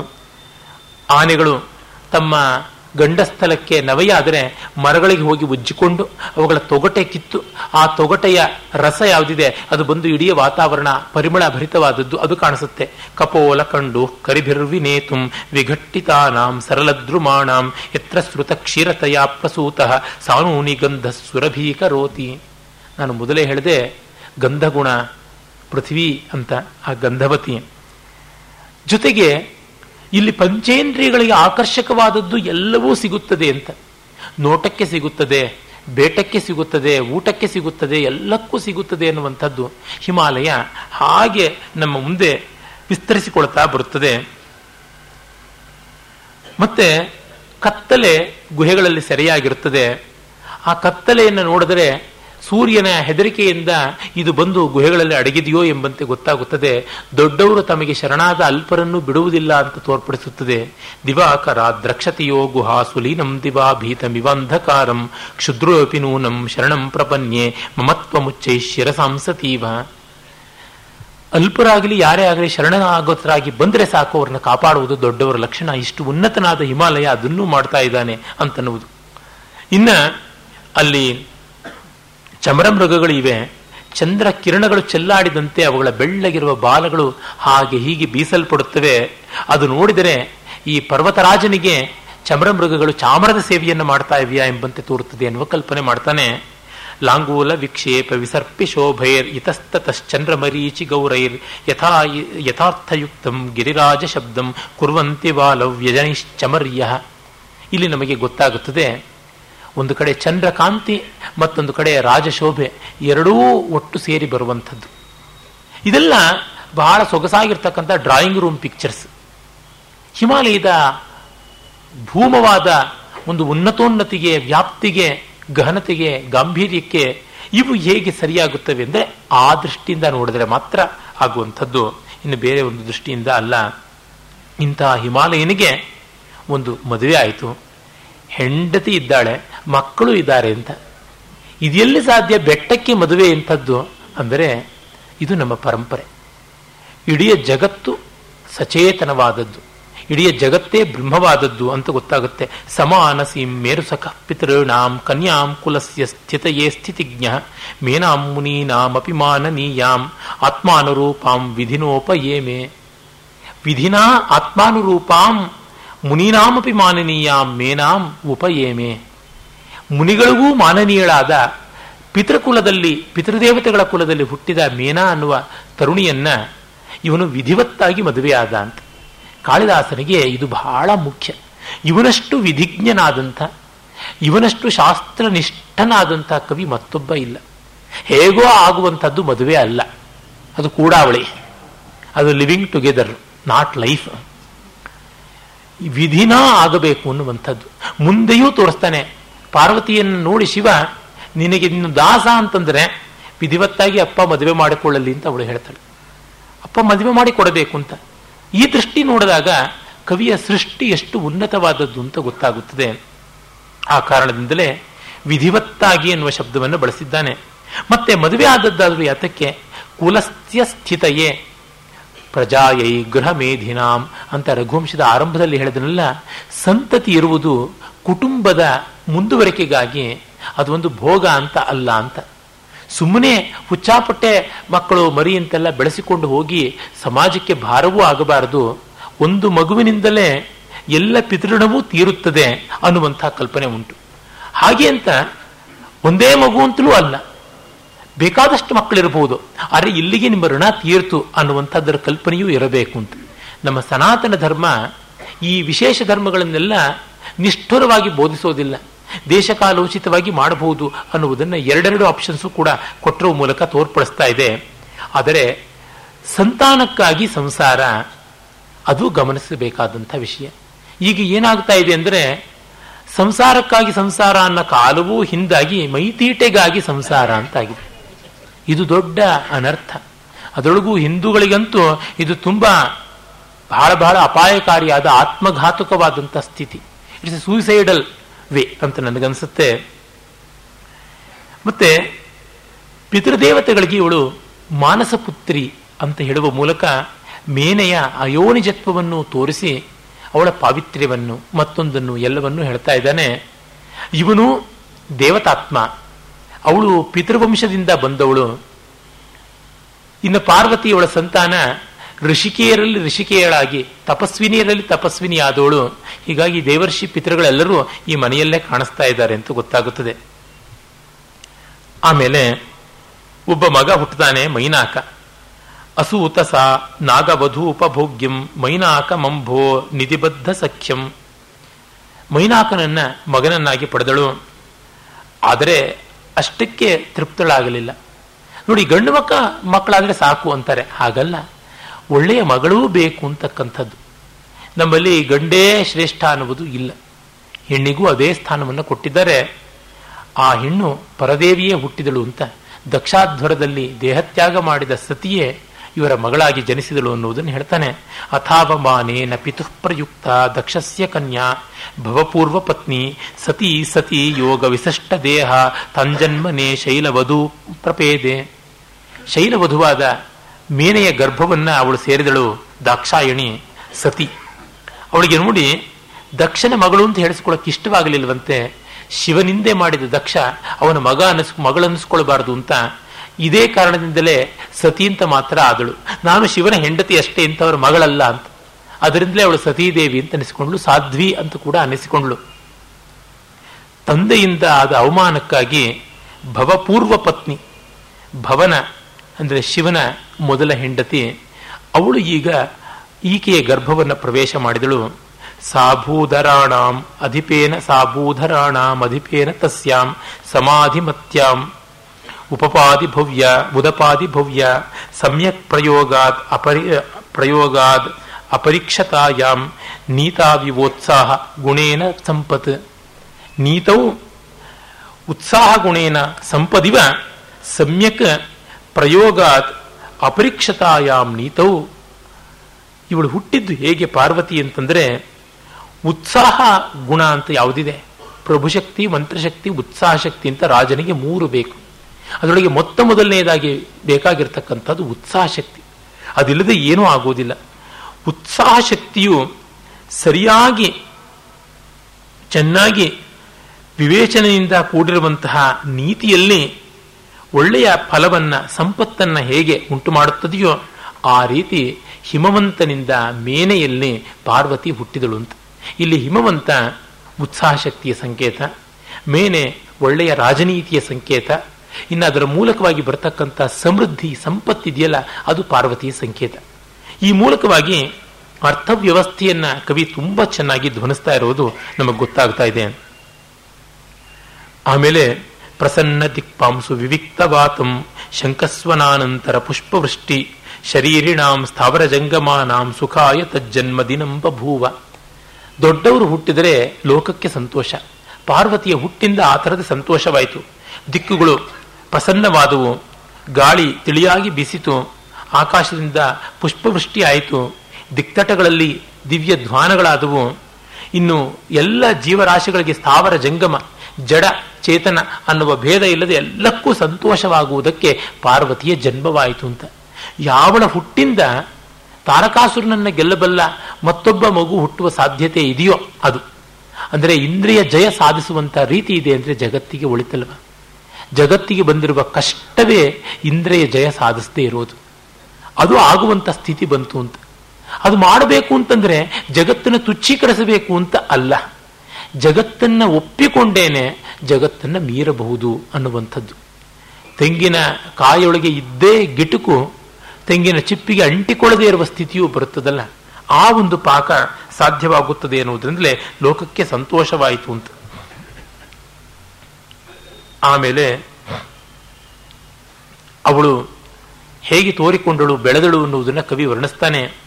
ದಿನೇ ದಿನೇ ಸಾ ಪರಿವರ್ಧಮಾನ ಲಬ್ಧೋದಯ ಚಂದ್ರಮಸೀವ ಲೇಖ ಪುಪೋಷ ಲಾವಣ್ಯಮಯಾನ್ ವಿಶೇಷಾನ್ ಜ್ಯೋತ್ಸ್ನಾಂತರಾಣೀವ ಕಲಾಂತರಾಣಿ. ದಿನೇ ದಿನೇ ಸಾ ಪರಿವರ್ಧಮಾನ, ದಿನ ದಿನಕ್ಕೆ ಬೆಳೀತಾ ಇದ್ದಾಳೆ. ಯಾವ ತರಹ, ಚಂದ್ರಕಲೆ ಒಂದೊಂದು ದಿವಸಕ್ಕೂ ಹೆಚ್ಚಾಗುತ್ತದಲ್ಲ ಹಾಗೆ. ಅದು ಲಾವಣ್ಯವನ್ನು ಮೈಗೂಡಿಸಿಕೊಂಡಳು. ಯಾವ ತರಹ, ಒಂದೊಂದು ಕಲೆ ಮತ್ತೊಂದು ಕಲೆಗೆ ಹೇಗೆ ಪ್ರಗತಿಗೆ ಸಹಕಾರಿಯಾಗಿ ಬೆಳೆಯುತ್ತದೋ ಆ ರೀತಿಯಿಂದ ಇಲ್ಲಿ ನಾವು ಒಂದನ್ನು ನೋಡಬೇಕು. ಜ್ಯೋತ್ಸ್ನಾಂತರಾಣಿ ಇವ ಕಲಾಂತರಾಣಿ ಅಂತಂದರೆ ಒಂದೊಂದು ಚಂದ್ರ ಕಲೆಗೂ ಬೆಳದಿಂಗಳ ಹೆಚ್ಚಾಗ್ತಾ ಬರುತ್ತಲ್ಲ, ಹಾಗೆ ಅವಳ ಲಾವಣ್ಯ ಹೆಚ್ಚಾಗ್ತಾ ಬಂತು ಅಂತ. ಇನ್ನೂ ಗಮನಿಸಬೇಕಾದ್ದೇನೆಂದರೆ, ನಾವು ಚಂದ್ರನನ್ನು ಗಮನಿಸಿದಾಗ ಅದು ಪ್ರತಿಪತ್ತಿದ್ರೂ ಕೂಡ ಪೂರ್ಣ ಚಂದ್ರನ ಒಂದು ಅಸ್ಪಷ್ಟವಾದ ಆಕೃತಿ ಇದ್ದೇ ಇರುತ್ತೆ. ಅಂದರೆ what is the highest ideal ಅನ್ನೋದು ಗೊತ್ತೇ ಇರುತ್ತೆ, ಅದು ಪರಿಪೂರ್ಣವಾಗಬೇಕಾದ್ದು ಏನು ಅಂತ ಗೊತ್ತಿರುತ್ತೆ. ಸ್ವಲ್ಪ ಸ್ವಲ್ಪ ಸ್ವಲ್ಪ ಸ್ವಲ್ಪ ತುಂಬಿಕೊಳ್ಳುತ್ತೆ. ಆಮೇಲೆ ಇದು ಪ್ರತಿಪತ್ತಿನ ಚಂದ್ರ ಅಂತ ನಮಗೇನೋ ಅದನ್ನು ನೋಡಿದ್ರೆ ಚೆನ್ನ ಅಲ್ಲ ಅನಿಸೋಲ್ಲ. ಇದು ಚತುರ್ಥಿ ಚಂದ್ರ, ಪಂಚಮಿ ಚಂದ್ರ, ಷಷ್ಠಿ ಚಂದ್ರ, ಸಪ್ತಮಿ ಚಂದ್ರ ಅಂತ ನಮಗೇನೂ ಬೋರಾಗೋಲ್ಲ. ಎಷ್ಟು ಸೊರಗಿದ್ರೂ ಚಂದ್ರಲೇಖೆ ಸುಂದರ, ಎಷ್ಟು ತುಂಬಿಕೊಂಡಿದ್ರೂ ಚಂದ್ರಬಿಂಬ ಸುಂದರ. ಅಂದರೆ ಆಯಾ ರೂಪ ಆಯಾ ಸ್ಥಿತಿ ರಮಣೀಯವಾಗಿರುತ್ತದೆ. ಮತ್ತೆ ಅಲ್ಲಿಯ ಪರಿಪೂರ್ಣತೆ ಏನು ಅನ್ನೋ ಸೂಚನೆ ಇರುತ್ತೆ. ಎಷ್ಟು ಬೆಳೆಯುತ್ತೆ ಅಂತ ನಮಗೆ ಗೊತ್ತಿರುತ್ತೆ, ಮತ್ತೆ ಬೆಳೆದಷ್ಟು ಚೆನ್ನಾಗಿದೆ ಅಂತಲೂ ಗೊತ್ತಿರುತ್ತೆ. ಹೀಗೆ ಪಾರ್ವತಿ ಮಗುವಾಗಿದ್ದಾಗ ಚೆನ್ನ, ಅದನ್ನು ಶೈಶವ ಅಂತೀವಿ. ಆಮೇಲೆ ಕೈಶೋರ, ಆಮೇಲೆ ನಾವು ಕಾಣ್ತಕ್ಕಂಥದ್ದು ಬಾಲ್ಯ, ಆಮೇಲೆ ಪೌಗಂಡ ಟೀನ್, ಆಮೇಲೆ ಯೌವನ, ಈ ನಡುವೆಯೇ ಬರುವಂಥದ್ದು ಕೌಮಾರ. ಎಲ್ಲ ಸ್ಥಿತಿಗಳು ಸುಂದರವಾದದ್ದು ಅನ್ನುವುದು ಕಲ್ಪನೆ. ಕೆಲವೊಂದು ಅಡಿಗೆಗಳು ಯಾವುದೇ ಹಂತದಲ್ಲೂ ಚೆನ್ನಾಗಿರುತ್ತೆ. ಅರಳು ಸಂಡಿಗೆ ಇಡೋಕ್ಕೆ ಆರಂಭ ಮಾಡಿದಾಗ ಅರಳನ್ನು ಹುರಿದು ಆರಸೋವಾಗಿಂದ ಮೊದಲುಗೊಂಡು ಅದನ್ನು ನೆನೆ ಹಾಕೋದ್ರಿಂದ, ಅದಕ್ಕೆ ಉಪ್ಪು ಖಾರ ಕಲಸೋದ್ರಿಂದ, ಅದಕ್ಕೆ ಸಬ್ಬಕ್ಕಿ ಗಂಜಿ ಸುರಿಯೋದ್ರಿಂದ, ಅದನ್ನು ಬಿಸಿಲಿಗೆ ಒಣಗಿಸಿದಾಗ, ಹಸಿಯಾಗಿದ್ದಾಗ, ಒಂಚೂರು ಒಣಗಿದಾಗ ಅದೊಂದೊಂದು ರೀತಿ ಚೂಯಿಂಗಮ್ ತರಹ ಕಾಣಿಸ್ತಾ ಬರುತ್ತೆ. ಆಮೇಲೆ ಒಣಗಿ ಕಟಕಲಾದಾಗ ಒಂದು, ಎಣ್ಣೆಯಲ್ಲಿ ಕರೆದ ಮೇಲೆ ಒಂದು, ಹೀಗೆ ಜ್ಯೋತ್ಸ್ನಾಂತರಾಣಿ ಇವ ಕಲಾಂತರಾಣಿ ಅಂತ ಎಲ್ಲ ಹಂತದಲ್ಲೂ ಚೆನ್ನಾಗಿರ್ತದೆ. ಹೋಳಿಗೆಗೆ ಹೂರಣ ರುಬ್ಬುವಾಗಲೂ ಹಾಗೇ ತಾನೆ. ಬೆಂದ ಬೇಳೆಯಲ್ಲಿ ಒಂದು ರುಚಿ, ರುಬ್ಬಿದಾಗ ಒಂದು ರುಚಿ, ಆಮೇಲಿಂದ ಅದನ್ನು ತಟ್ಟಿಟ್ಕೊಂಡಾಗ ಒಂದು ರುಚಿ, ಅದು ತಂಗಳಾದ ಮೇಲೆ ಮತ್ತೊಂದು ರುಚಿ. ಹೀಗೆ ಎಲ್ಲ ರುಚಿಗಳು ಕೂಡ ಆಪ್ಯಾಯನ, ಆಸ್ವಾದ್ಯ ಅಂತನ್ನುವುದು ನೋಡಿದಾಗ ನಮಗೆ ಗೊತ್ತಾಗುತ್ತದೆ ಪಾರ್ವತಿಯ ಶೋಭೆ, ಸೌಂದರ್ಯ ಆ ಥರದ್ದು. ಇದು ನೋಡಬೇಕು. ಕೆಲವರು ಕೆಲವೊಂದು ಅವಸ್ಥೆಗಳಲ್ಲಿ ವಿಕಾರವಾಗಿಬಿಡ್ತಾರೆ. ಎಸ್ಪೆಷಲಿ ಹೆಣ್ಣು ಮಕ್ಕಳು ಬಿಟ್ವೀನ್ ತರ್ಟೀನ್ ಅಂಡ್ ಸಿಕ್ಸ್ಟೀನ್ ಕೈಕಾಲುಗಳು ಹಿಂಗೆಂಗೂ ಒಡ್ಡೊಡ್ಡಾಗಿ ಬೆಳೆದು ಬಿಡುತ್ತವೆ, ಮುಖ ಏನೋ ಆಗಿಬಿಡುತ್ತವೆ, ಚಂದ ಚಂದವೇ ಕಾಣಿಸೋದಿಲ್ಲ. ಅದು ಹೆಣ್ಣು ಅಲ್ಲ ಗಂಡು ಅಲ್ಲ ಅನ್ನುವ ತೃತೀಯ ಪ್ರಕೃತಿಯಂತೆ ವಿಚಿತ್ರವಾಗಿ ತೋರ್ಬಿಡ್ತಾರೆ. ಗಂಡು ಮಕ್ಕಳು ಹಾಗೇನೆ ಒಂದು ಅವಸ್ಥೆಯಲ್ಲಿ ಅವ್ಯವಸ್ಥೆ ಆಗಿಬಿಡ್ತಾರೆ. ಆದರೆ ಕೆಲವರು ಮಾತ್ರ ಎಲ್ಲ ಅವಸ್ಥೆಯಲ್ಲೂ ಕೂಡ ಸುವ್ಯವಸ್ಥಿತರಾಗಿ ತೋರ್ತಾರೆ. ಅಂಥ ರೇರ್ ಬ್ಯೂಟಿ ಪಾರ್ವತಿ ಅನ್ನುವಂಥದ್ದು. ಇಷ್ಟು ಪಾರ್ವತಿಯ ಸೌಂದರ್ಯ ಕವಿ ಹೇಳ್ಕೊಂಡಿದ್ದು ಹೇಳ್ಕೊಂಡಿದ್ದೆ. ಅವರ ಅಪ್ಪನ ಸೌಂದರ್ಯ, ಹಿಮಾಲಯದ ಮೇಲ್ಮೆಯ ಸೌಂದರ್ಯ, ಆ ರೊಮ್ಯಾಂಟಿಸಮ್ ಎಲ್ಲ ಇಷ್ಟು ವೈಭವದಿಂದ ವರ್ಣಿಸಿದ್ದು ಕಡೆಗೆ ಶಿವನ ಮುಂದೆ ಕವಡೆ ಕಾಸಿಗೂ ಪ್ರಯೋಜನಕ್ಕೆ ಬರಲಿಲ್ಲ ಅನ್ನೋದ್ರ ಮೂಲಕ ನಿಮ್ಮದು ಏನೆಲ್ಲ ಇರಬಹುದು, ಎಷ್ಟೆಲ್ಲ ಇರಬಹುದು ವೈಭವ ಎಂಥದ್ದು. ನಾವಿತ್ತೇನ ತರ್ಪಣಿಯೋ ಮನುಷ್ಯ, ದುಡ್ಡು ಕಾಸಿಂದ ಮನುಷ್ಯನಿಗೆ ತೃಪ್ತಿ ಆಗುವಂಥದ್ದಲ್ಲ. ಇವೆಲ್ಲ ಕೂಡ ಸ್ಕಿನ್ ಡೀಪ್ ಅನ್ನುವುದನ್ನು ತೋರ್ಪಡಿಸೋದಕ್ಕೆ ದಂಡಿ ಹೇಳ್ತಾನೆ, ಮೊದಲಿಗೆ ನಾಯಕನನ್ನು ಚೆನ್ನಾಗಿ ವರ್ಣಿಸಬಹುದು, ಅದು ಒಳ್ಳೆಯ ಕಾವ್ಯದ ಲಕ್ಷಣ. ಅದಕ್ಕೆ ಬದಲಾಗಿ ಪ್ರತಿನಾಯಕನನ್ನು ವರ್ಣಿಸಿ ಆಮೇಲೆ ನಾಯಕನ ಒಂದು ವಿಜಯವನ್ನು ವರ್ಣಿಸಿದರೆ ಇನ್ನೂ ಚೆನ್ನಾಗಿರುತ್ತೆ ಅಂತ. ಮೊದಲು ರಾವಣನ ವೈಭವ ಎಲ್ಲ ದೊಡ್ಡದಾಗಿ ವರ್ಣಿಸಿ ಆಮೇಲೆ ರಾಮ ಇಂಥ ರಾವಣನ ಕೊಂದ ಅನ್ನುವ ಮೂಲಕ ಅವನ ಕೀರ್ತಿ ಪ್ರತಿಷ್ಠೆ ಮತ್ತು ಹೆಚ್ಚಾಗುತ್ತದೆ ಅಂತ. ಭರ್ತೃಮೇಂಠ ಅಂತ ಒಬ್ಬ ಕವಿ ಇದ್ದ, ಹೈಗ್ರೀವವಧ ಅನ್ನುವ ಕಾವ್ಯ ಬರೆದು ಪ್ರಸಿದ್ಧನಾದ. ಆ ಕಾವ್ಯ ದುರ್ದೈವದಿಂದ ಲುಪ್ತ, ಅಲ್ಲಿ ಇಲ್ಲಿ ಪದ್ಯಗಳು ಸಿಗುತ್ತವೆ. ಅದು ಈ ರೀತಿಯಾಗಿ ಹಯಗ್ರೀವ ರಾಕ್ಷಸನ ಒಂದು ವೈಭವ ವರ್ಣನೆಯಿಂದ ಆರಂಭವಾಗಿ ಮತ್ತೆ ಹಯಗ್ರೀವ ಸ್ವಾಮಿ ಅವನನ್ನು ಕೊಂದಿದ್ದರಿಂದ ಮುಗಿಯುತ್ತದೆ. ಅಲ್ಲಿ ಈ ಥರ ಬರುತ್ತೆ ಅಲಂಕೃತ್ಯ ಶಿರಶ್ಛೇದ ಅಂತ. ಚೆನ್ನಾಗಿ ಬಲಿ ಕೊಡಬೇಕಾದ ಆಡಿಗೆ ಅಲಂಕಾರ ಮಾಡಿ, ಸ್ನಾನ ಮಾಡಿಸಿ, ತಿಲಕ ಇಟ್ಟು, ಮಾಲೆ ಹಾಕಿ ಕಚಕ್ಕಂತ ಕತ್ತರಿಸುವುದು. ವೈರಿಯ ವಾದ, ಎದುರಾಳಿಯ ವಾದಗಳನ್ನೆಲ್ಲವನ್ನ ಅದು ಹೀಗೆ ಹಾಗೆ ಅಂತ ಪೂರ್ವ ಪಕ್ಷ ಅವನದೇ ಚೆನ್ನ ಅನ್ನುವಂತೆ ಸಮರ್ಥನೆ ಮಾಡಿ ಅದನ್ನು ಮತ್ತೆ ಒಂದು ಕೀಲಕಾಂಶದಿಂದಲೇ ಕುಸಿಯುವಂತೆ ಮಾಡುವಂಥದ್ದು. ಹೀಗೆ ಸರಿ, ಇಲ್ಲಿ ಪಾರ್ವತಿಯ ಪ್ರತಿಕೂಲ ತತ್ವ ಕಾಮ ಮನ್ಮಥ ಅಲ್ಲವೇ? ಅವನನ್ನು ವರ್ಣಿಸೋದು ಬಿಟ್ಟು ಇಲ್ಲಿ ಪಾರ್ವತಿಯನ್ನು ವರ್ಣಿಸಿ ಅವಳನ್ನೇ ಇಲ್ಲಿ ಈವಿಲ್ ಅಂತ ತೋರಿಸುವುದು ಯಾವ ನ್ಯಾಯ ಅಂದರೆ, ಕಾಮ ಯಾವುದೋ ಒಂದು ಪ್ರತ್ಯೇಕ ತತ್ವ ಅಲ್ಲ. ಎಲ್ಲೆಲ್ಲಿ ನಮಗೆ ಉಪಭೋಗಾರ್ಹವಾದಂಥ ವಸ್ತು ಇದೆ ಅಂತ ತೋರುತ್ತೋ ಅಲ್ಲೆಲ್ಲ ಅದಕ್ಕೆ ಪ್ರೇರಣೆ ಇದೆ. ನಮ್ಮೊಳಗಿನ ಬಯಕೆ ಅದರಿಂದ ಕೆರಳುತ್ತದೆ. ಪಾಶಗಳು ಹೊರಗೆ, ಕೊಂಡಿಗಳು ನಮ್ಮೊಳಗೆ ಅಂತ ಡಿ ವಿ ಜಿ ಹೇಳ್ತಾರಲ್ಲ, ಹಾಗಿರುವಂಥದ್ದು. ಅದರಿಂದ ಈ ಸೌಂದರ್ಯ ಇದೆಲ್ಲ ಕೂಡ ಮರ್ತ್ಯ ಮಾತ್ರವಾದದ್ದು. ಮರ್ತ್ಯ ಭೂಮ ಅಂತ ಕುವೆಂಪು ಅವ್ರ ಮಾತಲ್ಲಿ ಹೇಳೋದಿದ್ರೆ, ಮರ್ತ್ಯ ಭವ್ಯ ಅಂತ ಶೇಕ್ಸ್ಪಿಯರ್ನ ವರ್ಣಿಸ್ತಾರಲ್ಲ, ಆ ತರಹ ಅದು ಇಲ್ಲಿ ತೋರಿಕೊಳ್ತಕ್ಕಂಥದ್ದು. ಇಲ್ಲಿ ಲಾವಣ್ಯ ಅನ್ನೋ ಶಬ್ದ ಬಳಸಿದ್ದಾನೆ ಕವಿ, ಅದು ಬಹಳ ವಿಶೇಷವಾದದ್ದು. ಇದು ಉಜ್ವಲ ನೀಲಮಣಿ ಎನ್ನುವ ಕಾವ್ಯದಲ್ಲಿ ರೂಪಗೋಸ್ವಾಮಿ ಉಲ್ಲೇಖಿಸ್ತಾನೆ. ಆಮೇಲೆ ಸಿಂಗಭೂಪಾಲ ರಸಾರ್ಣವ ಸುಧಾಕರದಲ್ಲಿ ಲಾವಣ್ಯ ಅನ್ನೋದಕ್ಕೆ ಡೆಫಿನೇಷನ್ ಕೊಡ್ತಾನೆ. ಆನಂದವರ್ಧನ ಮೊದಲು ಹೇಳ್ತಾನೆ, ಪ್ರತೀಯಮಾನಂ ಪುನರನ್ಯ ದೇವ ವಸ್ತ್ವಸ್ತಿ ವಾಣಿಯೇಶು ಮಹಾಕವೀನಾಂ ಎತ್ತತ್ ಪ್ರಸಿದ್ಧಾವಯವಾತಿರಿಕ್ತಂ ವಿಭಾತಿ ಲಾವಣ್ಯ ವಿವಂಗನಾಸು. ನಮಗೆ ಸ್ಫುರಿಸತಕ್ಕಂಥದ್ದು ಯಾವುದೋ ಒಂದು ಚೆಲುವು ಮಹಾಕವಿಗಳ ನುಡಿಯಲ್ಲಿ ಇದೆ. ಅದು ಹೇಗೆ ಅಂದರೆ, ಯಾವುದೇ ಸುಂದರಿಯ ಕಣ್ಣು, ಮೂಗು, ಕೈ, ಕಾಲು ಇತ್ಯಾದಿ ಪ್ರಸಿದ್ಧವಾದ ದೃಶ್ಯಮಾನವಾದ ಅಂಗಗಳಿಗೆ ಹೊರತಾಗಿ ಇನ್ನೇನೋ ಒಂದು ಸೌಂದರ್ಯ ಇರುವಂಥ, ಮೈಯೆಲ್ಲ ತೋರಿಕೊಳ್ಳುವಂಥ ಲಾವಣ್ಯ ಅಂತ. ಅದು ಏನು ಅಂತ ಹೇಳೋಕ್ಕಾಗಲ್ಲ. ಡಿ ವಿ ಜಿಯವರು ಜ್ಞಾಪಕ ಚಿತ್ರಶಾಲೆಯಲ್ಲಿ ವೈದಿಕ ಧರ್ಮ ಸಂಪ್ರದಾಯಸ್ಥರಲ್ಲಿ ಅವರ ಕುಲಪುರೋಹಿತರಾದ ವೆಂಕಟರಮಣ ಭಟ್ರ ಒಂದು ಮನೆಯ ವಾರ್ತೆ ಬರೀತಾ ಅವರ ಅಕ್ಕನವರು ಮಾಡ್ತಾ ಇದ್ದಂಥ ಕಜ್ಜಾಯದ ವರ್ಣನೆ ಮಾಡ್ತಾರೆ. ಕಜ್ಜಾಯಕ್ಕೆ ಬೇಕಾಗಿರ್ತಕ್ಕಂಥದ್ದು ಅಕ್ಕಿ, ಬೆಲ್ಲ, ತೆಂಗಿನಕಾಯಿ. ಅಕ್ಕಿನ ನೆನೆ ಹಾಕಿ ಅದನ್ನು ಒಣಗಿಸಿ ಮತ್ತೆ ಕುಟ್ಟುವುದು, ಬೆಲ್ಲವನ್ನು ಪಾಕ ಮಾಡಿಕೊಳ್ಳೋದು, ಕೊಬ್ಬರಿಯನ್ನು ತುರಿದು ರುಬ್ಬಿ ಅದಕ್ಕೆ ಹಾಕುವುದು, ಇವೆಲ್ಲ ಉಂಟು. ಇದು ಯಾರೂ ಮಾಡ್ತಾರೆ, ಆದರೆ ಅದೆಲ್ಲ ಸೇರಿ ಒಂದು ಗಮಲು ಬರಬೇಕು. ಆ ಗಮಲು ಬರುವುದು ಅನುಭವದಿಂದ, ಪರಿಪಾಕದಿಂದ. ಅದು ಇರ್ತಕ್ಕಂಥದ್ದು ಅಚ್ಚಮ್ಮನವರು, ಅನ್ನಮ್ಮನವರು ಅವರ ಅಡಿಗೆಯಲ್ಲಿ ಅಂತ. ಹಾಗೆ ಲಾವಣ್ಯ ಅನ್ನೋದು ಆ ಥರ ಏನು ಅಂತ ಹೇಳೋಕ್ಕಾಗೋದಿಲ್ಲ.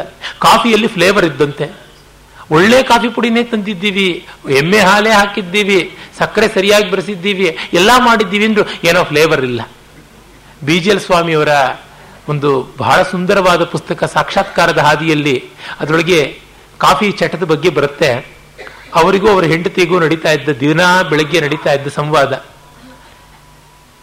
ಫಿಲ್ಟರ್ಗೆ ನೀವು ಮೂರೂವರೆ ಸ್ಪೂನು, ಈ ಮೂರು ಮುಕ್ಕಾಲು ಚಿಟಿಕೆ ಕಾಫಿ ಪುಡಿ ಕರೆಕ್ಟಾಗಿ ಹಾಕಿದ್ರ ಹಾಕಿದೆ, ಅದ್ರ ಮೇಲೆ ಜಾಲರ ಸರಿಯಾಗಿ ಇಟ್ರ ಇಟ್ಟೆ, ಮತ್ತೆ ತಿರ್ಗ ಒಂದೂ ಕಾಲು ಲೋಟ ಮೂರು ಚಮಚ ನೀರು ಹಾಕಿದ್ರ, ಚೆನ್ನಾಗಿ ಮರಳಿಸಿದ್ರ, ಚೆನ್ನಾಗಿ ಕುದ್ದು ಕುದ್ದು ಗುಳ್ಳೆ ಹೇಳುವಷ್ಟು ಮರಳಿಸಿದ್ರ, ಮತ್ತೆ ಅಲ್ಲಿಯೇ ಸುರಿದ್ರ. ಏನಮ್ಮ ನಾನು ಸಿಂಕಲ್ಲ ಸುರಿದ್ನ ಅಂತ? ಆಗಲ್ಲ. ಮತ್ತೆ ನೀವು ಯಾವತ್ತೂ ಆಗ ಮಾಡಿರ್ಲಿಲ್ವೇ? ಅದರ ಮುಚ್ಚಳ ಮುಚ್ಚಿದ ಮೇಲೆ ಮೂರು ಸರ್ತಿ ಟಕ್ ಟಕ್ ಟಕ್ ಅಂತ ಕುಟ್ಟಿದ್ರ, ಅದೂ ಆಯ್ತು. ಅಷ್ಟೆಲ್ಲ ಆದಮೇಲೆ ಆ ಬೆರೆಸಿದ ಕಾಫಿನ ಕುಡಿದು ಯಾಕೋ ಫ್ಲೇವರ್ ಬರಲಿಲ್ಲ ಅಂತ ಮುಖ ಸಿಂಡ್ರಿಸ್ಕೊಂಡೇ ಇಡೋದು ಅಂತ ಬರೀತಾರೆ. ಹಾಗೆ ಲಾವಣ್ಯ ಅನ್ನುವುದು ಅನೂಹ್ಯವಾದಂಥದ್ದು. ಮುಕ್ತಾಫಲೇಶು ಛಾಯಾಯಾಹ ತರಳತ್ವ ಮಿವಾಂತರ ಪ್ರತಿಭಾತಿ ಯದಂಗೇಶು ತಲ್ಲಾವಣ್ಯ ಮಿಹೋಚ್ಯತೆ ಅಂತ. ಮುತ್ತಿನ ಮಣಿಯಲ್ಲಿ ಹೊಳಪಿರುತ್ತೆ. ಆ ಹೊಳಪು ಹೇಗೆ ಅಂತ ಹೇಳೋದಿಕ್ಕೆ ಸಾಧ್ಯ, ಆ ಹೊಳಪನ್ನ ಎಲ್ಲಿದೆ ಅಂತ ಹೇಳೋದಿಕ್ಕೆ ಸಾಧ್ಯ. ನೀವು ಹೀಗೆ ತಿರ್ಸಿದ್ರೆ ಹಾಗೆ ನೋಡುತ್ತೆ, ಹೀಗೆ ತಿರ್ಸಿದ್ರೆ ಹಾಗೆ ಕಾಣಿಸುತ್ತೆ, ಹೇಗೂ ಗೊತ್ತಾಗುತ್ತೆ. ಈಗ ಡೈಮಂಡ್ ಅಲ್ಲೇನೋ ಕಟಿಂಗ್ ಇದೆ ಅನ್ಬೋದು. ಈ ಕಟಿಂಗ್ ಇಂದ ಈ ಒಂದು ಬೆಳಕಿನ ಪ್ರತಿಫಲನ ಹೀಗಾಗಿದೆ, ಅಲ್ಲಿಂದ ಹೀಗಾಗಿದೆ ಅಂತ. ಇಲ್ಲಿ ಏನೂ ಇಲ್ಲ, ಬೋಳು ಮುಂದೆ ವರ್ತುಲ. ಆದರೆ ಅದು ಎಷ್ಟು ಶಾಂತ ಸ್ನಿಗ್ಧ ಮನೋಹರವಾದ ಕಾಂತಿ ಮುತ್ತಿನದು, ಎಷ್ಟು ಸುಂದರವಾದಂಥ ಕಾಂತಿ, ಅದು ಎಷ್ಟು ಮೃದುವಾದ ಕಾಂತಿ. ಹಾಗೆ ಹೀಗೆ ಹೊರಳಿಸಿದ್ರೂ ಕೂಡ ಅದು ಮಿಂಚಲ್ಲ, ಅರೆ ಮನಸ್ಸು ತುಂಬಿಸುತ್ತೆ, ಆ ರೀತಿಯಾದದ್ದು. ಅಂಥ ಒಂದು ಮುತ್ತಿನ ಕಾಂತಿ ಹೇಗೆ ಅನಿರ್ವಚನೀಯವೋ ಅನಿರ್ದೇಶ್ಯವೋ ಆ ರೀತಿಯಾದದ್ದು ಲಾವಣ್ಯ ಅಂತ. ಮಹಾಕವಿಗಳ ಮಾತಿನಲ್ಲೂ ಹಾಗೆ, ಅದು ಕಾಳಿದಾಸನಲ್ಲೂ ಅದೇ ರೀತಿ. ತಾಂಪಾರ್ವತಿ ತಾಂಪಾರ್ವತೀತ್ಯಾಭಿಜನೇನ ನಾಂನ ಬಂಧುಪ್ರಿಯಾಂ ಬಂಧುಜನೋ ಜುಹಾವ ಉಮೇತಿ ಮಾತ್ರ ತಪಸೋ ನಿಷಿದ್ಧ ಪಶ್ಚಾದುಮಾಖ್ಯಾಂ ಸುಮುಖಿ ಜಗಾಮ.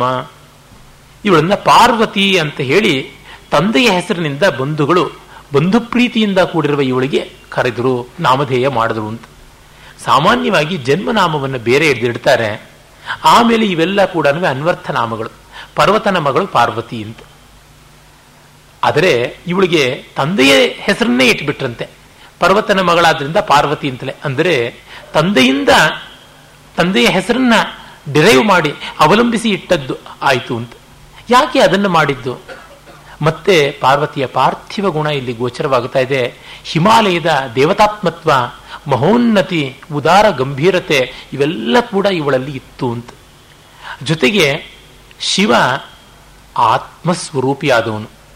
ಆತ್ಮಸ್ವರೂಪಿ ಅಂದರೆ ಸೋಮಯಾಜಿ ಅನ್ನುವ ಶಿವ ಈ ಭೂಮಿ ಪೃಥ್ವೀಭೂತ, ಅದು ಎಂಟನೇದು, ಇದು ಮೊದಲನೇದು. ಆ ಮೊದಲನೇದು ಎಂಟನೇದು ಆಗಬೇಕು ಅಂದರೆ ಎಷ್ಟು ಪ್ರೋಗ್ರೆಸ್ ಆಗಬೇಕಾಗಿದೆ ಪಾರ್ವತಿದು.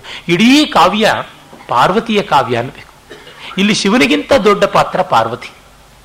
ಕಾರಣ ಇಲ್ಲಿ ವಿಕಾಸ ಇರತಕ್ಕಂಥದ್ದು ಪಾರ್ವತಿಯಲ್ಲಿ ಅಂತ ನಮಗೆ ಮುಖ್ಯವಾಗಿ ಗೊತ್ತಾಗ್ತಾ ಬರುತ್ತೆ. ಈ ತರ ಒಂದು ಇಡೀ ಕಾವ್ಯ ಒಂದು ಮಹಿಳೆ ಆವರಿಸಿಕೊಂಡಿರೋದು ಇನ್ನು ಎಲ್ಲೂ ಕಾಣಿಸೋದಿಲ್ಲ.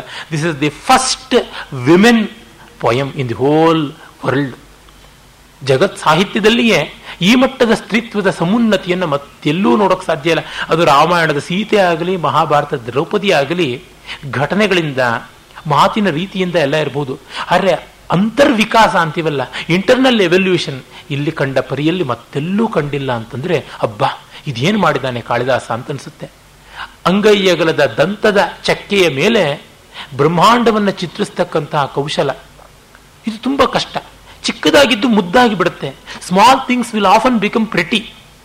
ಆದರೆ ಅದನ್ನು ಪ್ರಫೌಂಡ್ ಮಾಡುವುದು ಮಹಾ ಸಾಧನೆ. ಅದಕ್ಕೆ ಒಂದು ಋಷಿ ಪ್ರಜ್ಞೆಯೇ ಬೇಕಾಗುತ್ತದೆ.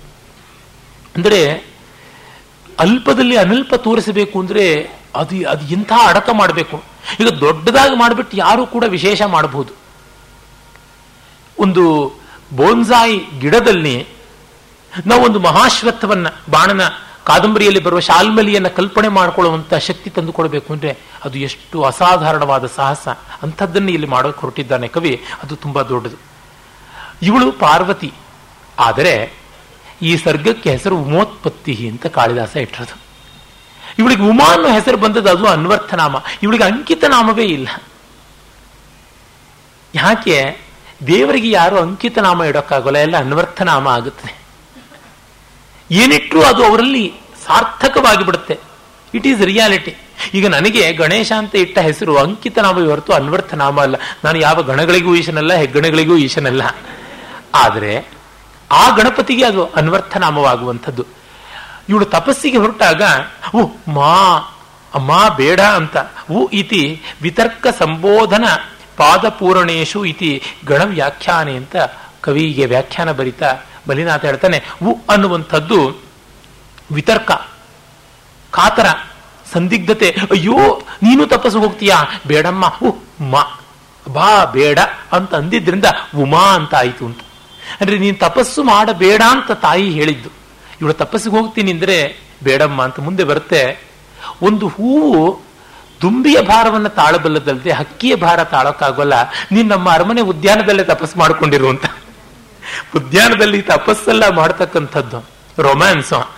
ಹಾಗಾಗಿ ಅಲ್ಲಲ್ಲ, ಅದಕ್ಕೆ ಬೇರೆಯೇ ಜಾಗ ಇದೆ ಅಂತ ಹೇಳಿ ಅವಳು ಹೊರಟದ್ದಾಯ್ತಲ್ಲ.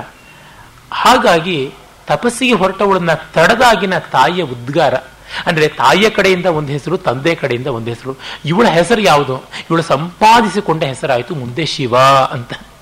ಶಿವನ ಅರ್ಧಾಂಗಿ ಎನ್ನುವಂಥ ಹೆಸರು ಪಡ್ಕೊಂಡಿದ್ದಾಯ್ತಲ್ಲ. ಸ್ವಯಂ ಮಂಗಲ ಸ್ವರೂಪಿಣಿ ಅಂತ ಹೆಸರು ಪಡ್ಕೊಂಡಲ್ಲ. That is the earned name. ಇದು ಬಹಳ ಮುಖ್ಯವಾದದ್ದು. ವ್ಯಕ್ತಿ ಘನತೆ ಇಲ್ಲಿ ನಮಗೆ ತೋರ್ತಕ್ಕಂಥದ್ದು. ನಾವು ಪಡ್ಕೊಂಡದ್ದಷ್ಟೇ ನಮಗೆ, ಬೇರೆಯವರು ಕೊಟ್ಟದ್ದು ಅಲ್ಲ. ಹೀಗೆ ಅವಳ ಹೆಸರನ್ನ ಕವಿ ಇಷ್ಟು ಸೊಗಸಾಗಿ ತೋರ್ಪಡಿಸ್ತಾನೆ.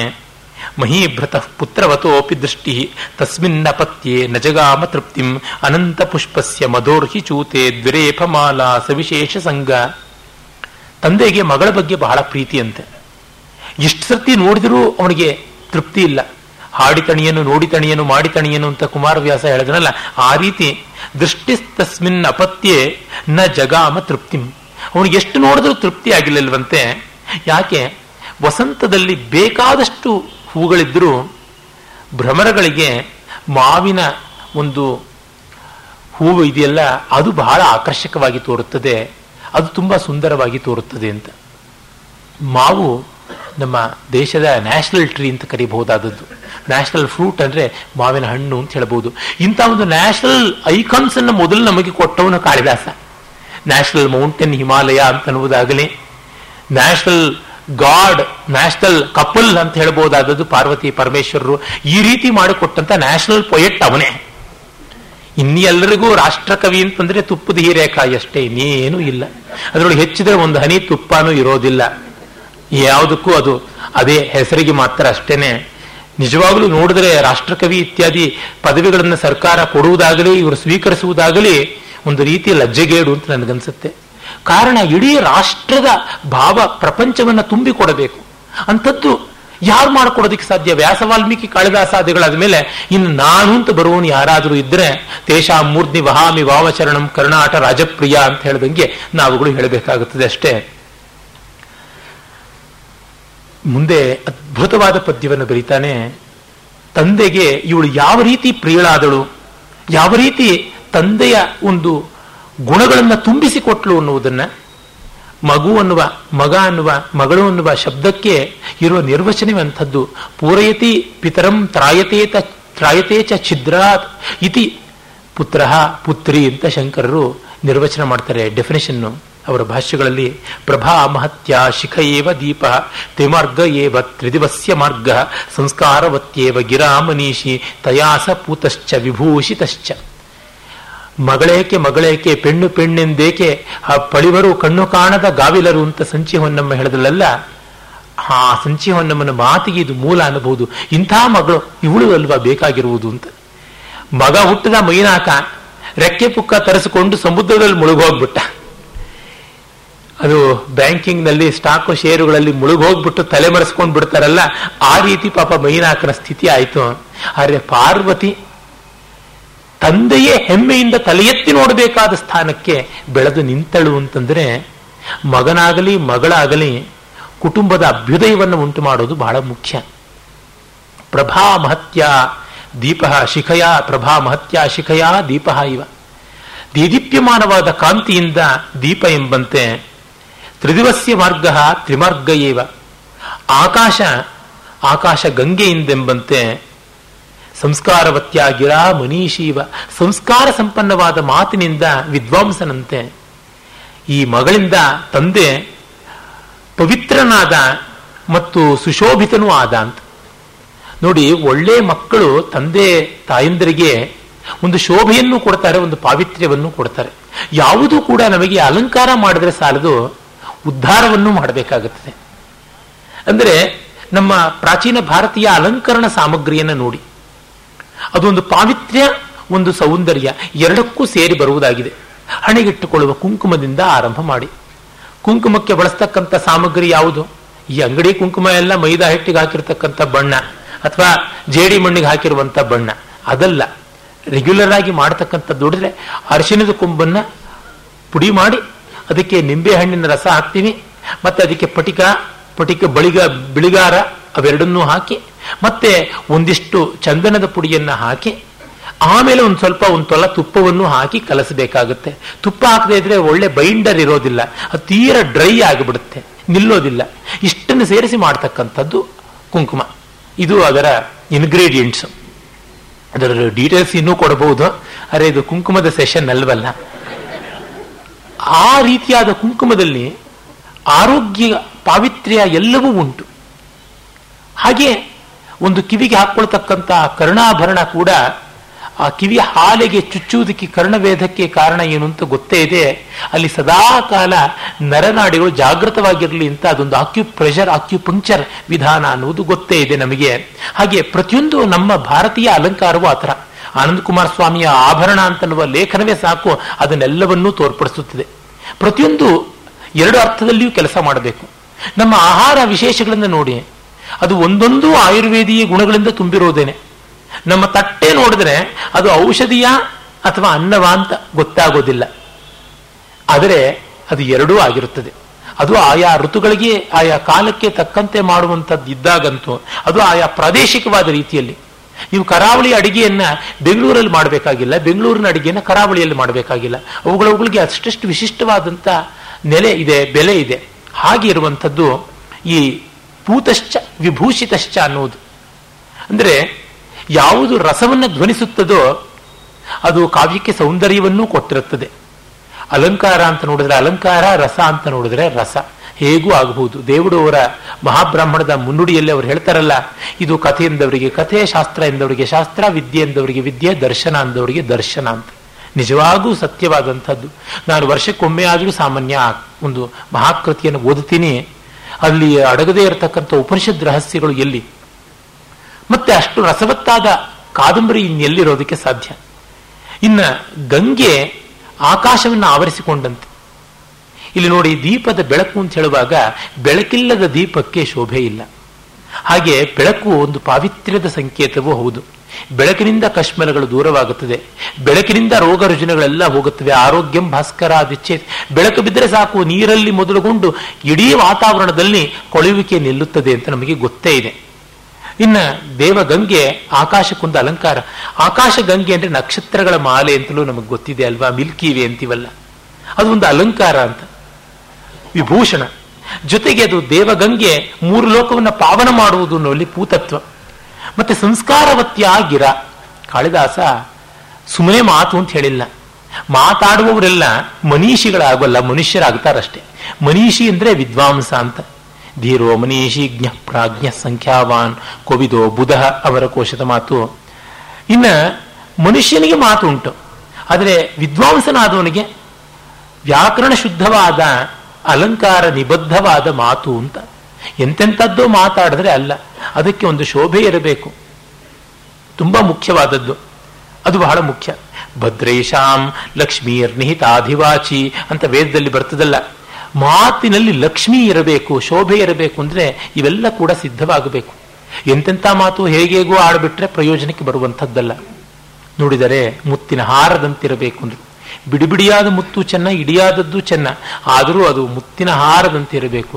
ನಮ್ಮ ಪಾಲಿಗೆ ಅದು ಎಂಜಲ್ ಹಾರದಂತಾದರೂ ಇರಬೇಕು ಅನ್ನೋ ಸ್ಥಿತಿಗಿಳಿದು ಬಿಟ್ಟಿದೆ. ಹಾಗೆ ತಂದೆ ಇಂತಹ ಮಗಳಿಂದ ಶೋಭಿತನಾದ, ಪವಿತ್ರಿತನಾದ ಅನ್ನುವ ಮಾತನ್ನ ಕವಿ ಹೇಳುವ ಮೂಲಕ ಒಳ್ಳೆಯ ಹೆಣ್ಣು ಮಗಳು ಏನು ಮಾಡಬಲ್ಲಳು ಅನ್ನೋದನ್ನು ತೋರ್ಪಡಿಸ್ತಾ ಇದ್ದಾನೆ. ಮಂದ ಆಕಿನಿ ಸೈಕತವೇದಿಕಾಭಿ ಸಾಕಂದು ಕೈ ಕೃತ್ರಿಮ ಪುತ್ರ ಕೈಶ್ಚ ರೇಮೆ ಮುಹುರ್ ಮಧ್ಯಗತಾ ಸಖೀನಾಂ ಕ್ರೀಡಾರಸಂ ನಿರ್ವಿಶತೀವ ಬಾಲ್ಯೆ. ಅವಳ ಮಕ್ಕಳಾಟಿಕೆಯನ್ನು ಕವಿ ಹೇಳ್ತಾ ಇದ್ದಾನೆ. ಆ ದೇವಗಂಗೆಯ ತೀರದಲ್ಲಿ ಮರಳಿನ ದಿಬ್ಬೆಗಳ ಮೇಲೆ ಅವಳು ಕಪ್ಪೆಗೂಡು ಮಾಡಿಕೊಂಡು ಚೆಂಡಾಟ ಆಡಿಕೊಂಡು ಕೃತ್ರಿಮ ಪುತ್ರ ಕೈಹಿ ಅಂದರೆ ಮಕ್ಕಳು ಅಂತ ಭಾವಿಸಿಕೊಂಡು, ಮಗು ಅಂತ ಭಾವಿಸಿಕೊಂಡು ಗೊಂಬೆಗಳು. ಹೆಣ್ಣು ಮಕ್ಕಳಿಗೆ ಅದೆಷ್ಟು ಬೇಗ ಮನೆವಾಳ್ತೆ ಬಂದುಬಿಡುತ್ತೆ ಅಂದರೆ ಅವ್ರ ಮನೆ ಆಟದಿಂದಲೇ ಶುರು ಮಾಡ್ತಾರೆ. ಮಗು ನೋಡ್ಕೊಳ್ಳುವಂಥದ್ದು, ಅಡುಗೆ ಮಾಡುವಂಥದ್ದು ಅವೆಲ್ಲ ಆರಂಭವಾಗಿಬಿಡುತ್ತೆ. ಪಾಶ್ಚಾತ್ಯರಲ್ಲಿ ಈಚೆಗಿಲ್ಲ, ಮೊದಲು ಅವರಲ್ಲಿಯೂ ಕೂಡ ಇತ್ತು ಆ ರೀತಿಯಾದದ್ದು. ಯಾವಾಗ ಅಲ್ಲಿ ಹೆಣ್ಣು ಹೆಣ್ಣೆ ಆಗಿ ಉಳಿದಿಲ್ವೋ ಆಗ ಇವೆಲ್ಲ ಹೇಗೆ ಬರೋದಕ್ಕೆ ಸಾಧ್ಯ? ಆ ಥರದ್ದೆಲ್ಲ ವಿವರಗಳು ಇಲ್ಲಿ ಕವಿ ಕೊಡ್ತಾ ಇದೆ. ನೋಡಿ, ಒಂದು ಸಣ್ಣ ವಿವರ ಅದು. ಕೃತ್ರಿಮ ಪುತ್ರ ಕೈ ಅಂತ, ಅದು ಆಟದ ಮಗು. ಆ ಆಟದ ಮಕ್ಕಳನ್ನ ಇಟ್ಟುಕೊಂಡು ಜಗನ್ಮಾತೆ ಈಗ ಆ ಲೀಲೆಯನ್ನು ಆರಂಭ ಮಾಡಿದಾಳೆ. ಚಂಡಾಟ ಆಡ್ತಾ ಇದ್ದಾಳೆ, ತ್ರಿಭುವನಗಳನ್ನು ಆಡಿಸ್ತಕ್ಕಂಥದ್ದು, ಬ್ರಹ್ಮಾಂಡ ಗೋಳಗಳನ್ನು ಕುಡಿಸ್ತಕ್ಕಂಥದ್ದು ಅನ್ನುವಂತೆ ಸಖಿಯರ ಮಧ್ಯದಲ್ಲಿ ಆ ಕ್ರೀಡಾರಸದಲ್ಲಿ ಮುಳುಗಿ ಹೋಗುವಂತೆ ಆಟ ಆಡ್ತಾ ಇದ್ದಾಳೆ ಬಾಲ್ಯದಲ್ಲಿ. ತಾಂ ಹಂಸಮಾಲ ಶರದೀವ ಗಂಗಾಂ ಮಹೌಷಧಿಂ ನಕ್ತಮಿವಾತ್ಮ ಭಾಸಃ ಸ್ಥಿರೋಪದೇಶಾಂ ಉಪದೇಶ ಕಾಲೇ ಪ್ರಪೇದಿರೆ ಪ್ರಾಕ್ತರ ಜನ್ಮ ವಿದ್ಯಾ. ಬಾಲ್ಯದ ಜೊತೆಗೆ ಅವಳ ವಿದ್ಯಾಭ್ಯಾಸವನ್ನು ಹೇಳ್ತಾ ಇದ್ದಾನೆ. ಸಾಮಾನ್ಯವಾಗಿ ನಮ್ಮಲ್ಲಿ ಒಂದು ಪ್ರಥೆ, ಅಪಪ್ರಥೆ, ಭಾರತ ದೇಶದಲ್ಲಿ ಹೆಣ್ಣು ಮಕ್ಕಳಿಗೆ ವಿದ್ಯೆ ಹೇಳಲಿಲ್ಲ ಅಂತ. ಅದು ಪಾಶ್ಚಾತ್ಯರಲ್ಲಿ, ನಮ್ಮಲ್ಲಿ ಅಲ್ಲ. ಮನುವೇ ಸ್ಪಷ್ಟವಾಗಿ ಹೇಳ್ತಾನೆ, ಹೆಣ್ಣಾಗಲಿ ಗಂಡಾಗಲಿ ಮಗುವಿಗೆ ವಿದ್ಯಾಭ್ಯಾಸ ಏರ್ಪಡಿಸಬೇಕು ಅಂತ. ಮತ್ತೆ ವಿದ್ಯಾಭ್ಯಾಸ ಅಂದರೆ ನಾವು ಈಗ ಅಂದುಕೊಂಡಿರ್ತಕ್ಕಂತೆ ನಾನು ಇಂಥವಳು ಅಂತ ಹೇಳ್ಬಿಟ್ಟಿದನುವೆ, ಯಮುನಾಬಾಯಿ ಅಂತಲೂ ಹೇಳ್ಬಿಟ್ಟಿದನುವೆ, ಸರಸ್ವತಮ್ಮ ಗೌರಮ್ಮ ಅಂತ ಸೈನ್ ಮಾಡೋಕ್ಕೆ ಬರುವಂಥ ವಿದ್ಯೆ ಅಂತಲ್ಲ. ಬದುಕನ್ನು ಚೆನ್ನಾಗಿ ನಡೆಸೋದಕ್ಕೆ ಬೇಕಾದದ್ದು ಅನ್ನುವ ಅರ್ಥ. ಅದು ಮುಖ್ಯ. ಯಾವಿದ್ಯಾ ಸಾ ವಿಮುಕ್ತ ಎನ್ನುವುದಲ್ಲವೇ ವಿಷ್ಣು ಪುರಾಣದ ಸುಕ್ತಿ. ಹೀಗಾಗಿ ಅಂಥ ವಿದ್ಯೆಯನ್ನು ಕೊಡಿಸಬೇಕು ಅಂತಿತ್ತು. ಮತ್ತೆ ಅಕ್ಷರ ಇತ್ಯಾದಿಗಳು ಕೂಡ ನಡೀತಾ ಇದ್ವು ಅನ್ನೋದು ಗೊತ್ತಾಗುತ್ತದೆ. ಈ ಹೆಣ್ಣಾಗಲಿ ಗಂಡಾಗಲಿ ಇವೆಲ್ಲ ಮಾಡ್ತಾ ಇದ್ದಂಥದ್ದು ಅನ್ನೋದು ಸ್ಪಷ್ಟವಾಗಿ ಗೋಚರ. ಅವಳಿಗೆ ವಿದ್ಯೋಪದೇಶವಾಯಿತಂತೆ. ಆದರೆ ಆ ವಿದ್ಯೆ ಅವಳಿಗೆ ಹೇಗೆ ಬಂತು ಅಂದರೆ, ಪ್ರಪೇದಿರೆ ಪ್ರಾಕ್ತನ ಜನ್ಮ ವಿದ್ಯಾ ಅಂತ, ಯಾವುದೋ ಜನ್ಮದಲ್ಲಿ ಪಡೆದವು ಈಗ ತಾವಾಗಿ ಬರುವಂತೆ, ಆ ಒಂದು ಹಾಗೆ ಬಂತು ಅಂತ. ಅದಕ್ಕೆ ನಿದರ್ಶನ ಕೊಡ್ತಾನೆ ಹಂಸ.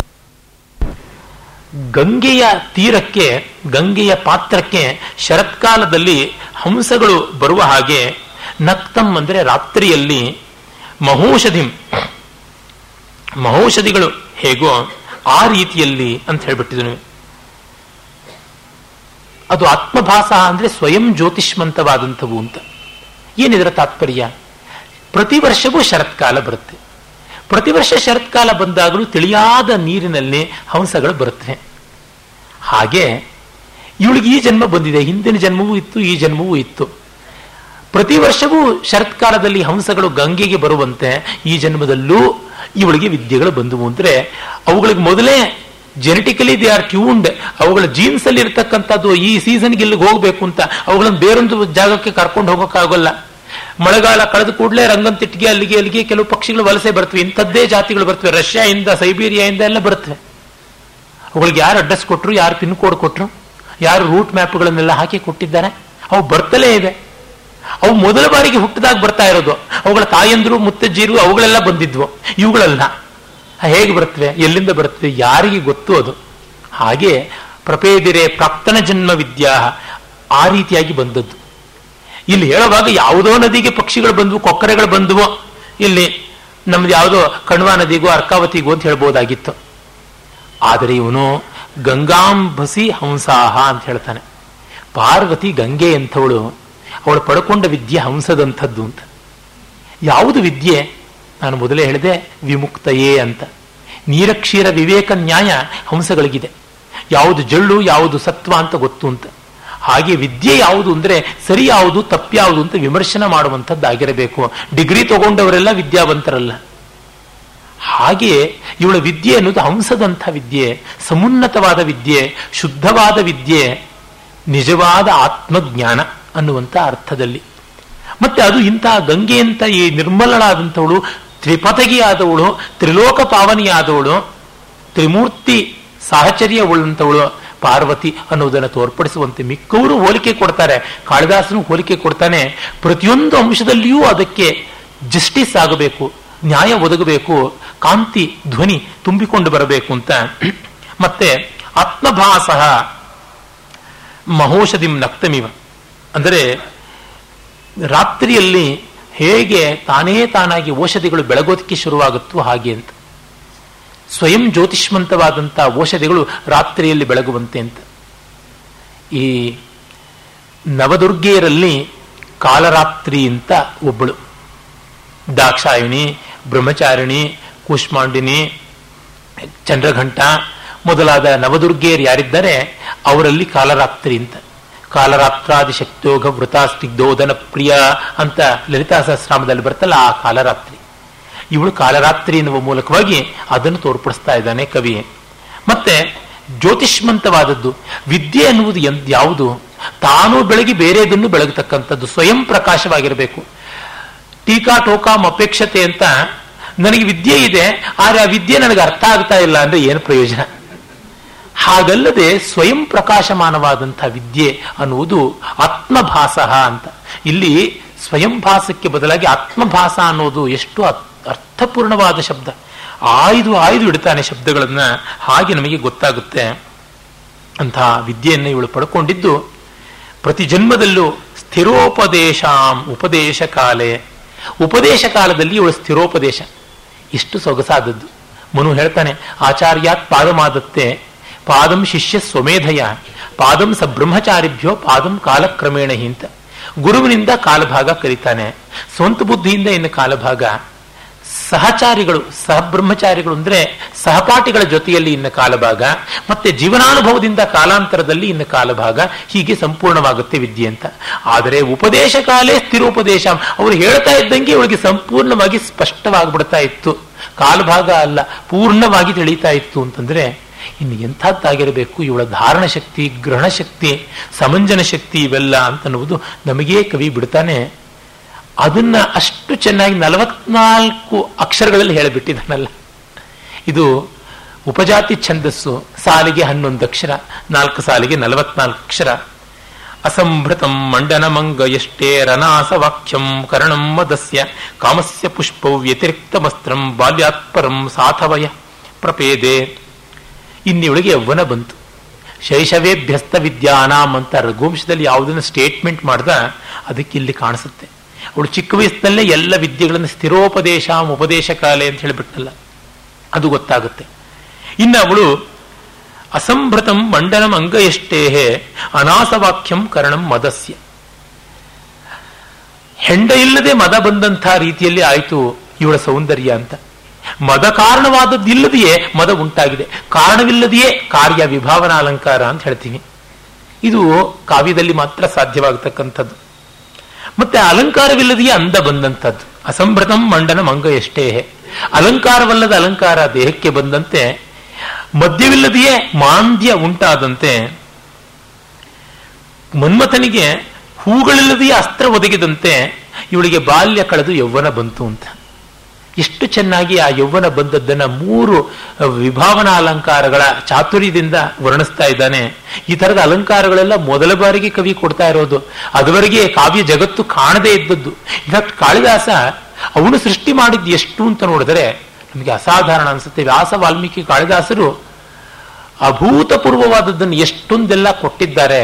ಇದು ತುಂಬ ತುಂಬ ವಿಶೇಷವಾದದ್ದು. ಉನ್ಮೀಲಿತಂ ತೂಲಿಕ ಏವ ಚಿತ್ರಂ ಸೂರ್ಯಾಂಶು ಭಿನ್ನ ಮಿವಾರವಿಂದಂ ಬಭೂವ ತಸ್ಯಾಶ್ಚತುರಸ್ರ ಶೋಭಿ ವಪುರ್ವಿಭಕ್ತಂ ನವಯೌವನೇನ. ತೂಲಿಕೆ ಬ್ರಷ್ಯಿಂದ ಚಿತ್ರ ಉನ್ಮೀಲಿತವಾದಂತೆ, ತೆರೆದುಕೊಂಡಂತೆ ಅಂತಾನೆ. ಉನ್ಮೀಲಿತಂ ಚಿತ್ರಿತಂ ಅಂತ ಹೇಳೋದಿಲ್ಲ. ಅಂದರೆ ಪೇಂಟಿಂಗ್ ತೆಕ್ಕೊಳ್ಳುತ್ತೆ, ಅದರ ಕಣ್ ತೆರೆಯುತ್ತೆ ಈ ಬ್ರಷ್ಯಿಂದ ಅಂತ. ಕುಂಚದಿಂದ ಚಿತ್ರ ಆವಿಷ್ಕೃತವಾದಂತೆ, ಉದ್ಘಾಟಿತವಾದಂತೆ ಎನ್ನುವ ಮಾತನ್ನು ಕವಿ ಹೇಳ್ತಾ ಇದ್ದಾರೆ. ಅಂದರೆ ಏನು, ಒಂದು ಚಿತ್ರ ಬರೆಯೋದಲ್ವ, ಮೊದಲೇ ಇತ್ತು ಚಿತ್ರ, ಅದು ಚಿತ್ರಕಾರನಿಗೆ ಮಾತ್ರ ಕಾಣಿಸ್ತಾ ಇತ್ತು. ಆದರೆ ನಮಗೆ ಇವಾಗ ಗೋಚರವಾಗ್ತಾ ಇರೋದು ಅವನದರ ಉದ್ಘಾಟನೆಯನ್ನು ಬ್ರಷ್, ಕುಂಚದ ಮೂಲಕ ಮಾಡಿದ್ದು ಅಂತ. ಮೈಕೇಲ್ ಏಂಜಲೋನ ಪೇತಾಸ್ ಅನ್ನುವ ಅದ್ಭುತವಾದ ಶಿಲ್ಪ, ಯೇಸುವನ್ನು ಮಡಿಲಲ್ಲಿ ಮಲಗಿಸಿಕೊಂಡು ಮೃತನಾಗಿದ್ದಾನೆ ಯೇಸು, ಅಸಹಾಯಕತೆಯಿಂದ ಕೈಚೆಲ್ಲಿರತಕ್ಕಂಥ ಮೇರಿ, ಬಹಳ ಅದ್ಭುತವಾದ ಶಿಲ್ಪ ಅಂತೆ. ನಾನು ಮೂಲವನ್ನು ನೋಡಿಲ್ಲ, ಚಿತ್ರ ಮಾತ್ರ. ಅದು ರೋಮ್ನ ಸೈಂಟ್ ಪೀಟರ್ಸ್ ಬೆಟ್ಸಿಲಿಕಾದಲ್ಲಿರುವಂಥದ್ದು. ಅದನ್ನು ಯಾಗಪ್ಪ ನೀನು ಕೆತ್ತದೆ, ಯಾವ ಥರ ಅಂದರೆ ಏನಿಲ್ಲ, ಅಮೃತ ಶಿಲೆಯಲ್ಲಿ ಅದನ್ನು ಕಾಣಿಸ್ತಾ ಇತ್ತು, ಅಡ್ಡ ಇರತಕ್ಕಂಥ ಕಲ್ಲಿನ ತುಂಡುಗಳನ್ನೆಲ್ಲ ಉಳಿಯಿಂದ ಓಡಿಸಿಬಿಟ್ಟೆ ಅಷ್ಟೇನೆ ಅಂತಂದನಂತೆ. ಅದು ಉನ್ಮೀಲಿತಂ ತೂಲಿಕೆಯೇವ ಚಿತ್ರಂ ಸೂರ್ಯಾಂಶುಭಿರ್ ಭಿನ್ನ ಮಿವಾರವಿಂದಂ, ಸೂರ್ಯ ಕಿರಣದಿಂದ ತಾವರೆಯ ಬಾಗಿಲಿನ ಬೀಯಗವ ತೆರೆದಂತೆ ಕುಮಾರವ್ಯಾಸ ಹೇಳ್ತಾನಲ್ಲ, ಹಾಗೆ ತೆರೆಯಲ್ಪಟ್ಟಂತೆ ಚತುರಸ್ರ ಶೋಭಿ. ಚತುರಸ್ರ ಸ್ಕ್ವೇರ್ ಅಂದರೆ ಎಲ್ಲ ರೀತಿಯಿಂದಲೂ ಪರ್ಫೆಕ್ಟ್ ಜಾಮಿಟ್ರಿ ಅಂತ ನಾವು ಹೇಳ್ತೀವಿ, ದ ಮೋಸ್ಟ್ ಸ್ಪೇಷಿಯಸ್ ಜಾಮಿಟ್ರಿ ಅಂತ ಹೇಳ್ತೀವಿ. ಇವಳ ಮೈಯೊಳಗೆ ಸರ್ವಾಂಗ ಲಾವಣ್ಯ ಬರುವುದಕ್ಕೆ ಅವಕಾಶವಾಗುವಂತೆ ಮೈ ವಿಭಕ್ತವಾಯಿತು ಅಂತ. ನಾವು ಎನಿ ಸ್ಪೇಸ್ ಅನ್ನುವಾಗ ಚತುರಸ್ರವನ್ನೇ ಇಟ್ಕೊಳ್ತೀವಿ. ನಮ್ಮ ಯಜ್ಞ ವೇದಿಯಲ್ಲಿ ಯಜ್ಞ ಕುಂಡಗಳು, ಅಗ್ನಿಕುಂಡಗಳು ಮಾಡುವಾಗ ವರ್ತುಲವನ್ನು ಭೂಮಿಯ ಸಂಕೇತ ಅಂತ, ಅರ್ಧವರ್ತುಲವನ್ನು ಅಂತರಿಕ್ಷ ಸಂಕೇತ ಅಂತ, ಮತ್ತೆ ಚತುರಸ್ರವನ್ನು ಆಕಾಶದ ಸಂಕೇತ ಅಂತ, ಭೂರ್ಭುವ ಸ್ವಹ ಅಂತ. ಅಂದರೆ ಗಾರ್ಹಪತ್ಯ ಅಗ್ನಿ ವರ್ತುಲ, ದಕ್ಷಿಣ ಅಗ್ನಿ ಅರ್ಧವರ್ತುಲ, ಸೆಮಿ ಸರ್ಕಲ್. ಅಲ್ಲಿ ಸ್ಕ್ವೇರ್ನ ಸೈಡು ಇದೆ, ಸರ್ಕಲ್ನ ಪೋರ್ಷನ್ನು ಇದೆ ಅಂತ, ಮಧ್ಯ ಅಂತರಿಕ್ಷ ಅಂತ. ಮತ್ತೆ ಸಂಪೂರ್ಣ, that which can accommodate circle also. A square can accommodate a circle which has the radius of its side, but a circle of the same radius cannot occupy a square. ಹೀಗಾಗಿ ಸ್ವರ್ಗದಲ್ಲಿ ಭೂಮಿ ಅಡಗುತ್ತೆ, ಆದರೆ ಭೂಮಿಯಲ್ಲಿ ಸ್ವರ್ಗ ಅಡಗೋಲ್ಲ ಅಂತ. ಅದು ಪರಿಪೂರ್ಣತೆ ಅಂತನ್ನುವ ಅರ್ಥದಲ್ಲಿ ಇರ್ತಕ್ಕಂಥದ್ದು. ಅದನ್ನು ನಾವು ಕರಿತೀವಿ ಚತುರಸ್ರ ಅಂತಂದರೆ ಆ ರೀತಿ ಸ್ವರ್ಗೀಯವಾದಂಥ ಶೋಭೆ ಅಂತ, ಪರ್ಫೆಕ್ಟ್ ಜ್ಯೋಮಿಟ್ರಿ ಅಂತ ಕರಿತೀವಿ. ಕಪಿಲ ವಾತ್ಸ್ಯಾಯನ ಅವರು the square in the circle of Indian art ಅಂತ ಅದ್ಭುತವಾದ ಗ್ರಂಥ ಬರೆದಿದ್ದಾರೆ. ಅಲ್ಲಿ ತೋರ್ಪಡಿಸ್ತಾರೆ ಇದು ಸಿದ್ಧ, ಅದು ಸಾಧ್ಯ, ಇದು ವಾಸ್ತವ, ಅದು ಆದರ್ಶ, ಹಾಗೆ ಇರ್ತಕ್ಕಂಥದ್ದು ಸೌಂದರ್ಯ ಅಂತ. ಅವಳ ಸೌಂದರ್ಯ ಆ ರೀತಿಯಲ್ಲಿ ಬಂತು ಅಂತ ಕವಿ ಹೇಳಿದ್ದಾನೆ. ಇನ್ನು ಮುಂದೆಯೂ ಸಾಕಷ್ಟು ವಿಸ್ತರಿಸ್ತಾನೆ ಸೌಂದರ್ಯ. ಅದೆಲ್ಲ ಯಾಕೆ, ಇಷ್ಟು ಸೌಂದರ್ಯವು ಶಿವನ ಉಗ್ರೋಗ್ರ ರೂಪದ ಕಾಮದಹನಾನಂತರದ ಸ್ವರೂಪದ ಮುಂದೆ ವ್ಯರ್ಥವಾಯಿತು ಅಂತ. All our mortal glory is useless ಅನ್ನುವುದನ್ನು ತೋರ್ಪಡಿಸೋಕೆ ಇಷ್ಟು ಮಾರ್ಟಲ್ ಗ್ಲೋರಿಯನ್ನು ಗ್ಲೋರಿಫೈ ಮಾಡ್ತಾನೆ. ಅಂದರೆ ಈ ಬದುಕು ಅಷ್ಟು ಎಂಥದ್ದು. ಡಿ ವಿ ಜಿಯವರು ಹೇಳ್ತಾರಲ್ಲ, ಕಾವ್ಯ ಕನ್ಯಕೆಯ ಮೇಲೆಲ್ಲ ಇರತಕ್ಕಂಥದ್ದು ಅಲಂಕಾರ, ಒಳಗಿರ್ತಕ್ಕಂಥದ್ದು ಕಾಷಾಯ ಅಂತ. ಅದು ಇಲ್ಲಿರುವ ತಾತ್ಪರ್ಯ. ಈ ಎಲ್ಲ ಶೃಂಗಾರ ಶಾಂತದಲ್ಲಿ ಪರ್ಯವಸಾನವಾಗದೆ ಪ್ರಯೋಜನವಿಲ್ಲ. ಶೃಂಗಾರ ಅಂಗಾರವಾದಾಗ ಶಾಂತವಾಗುತ್ತದೆ ಅಂತ. ನಮಸ್ಕಾರ.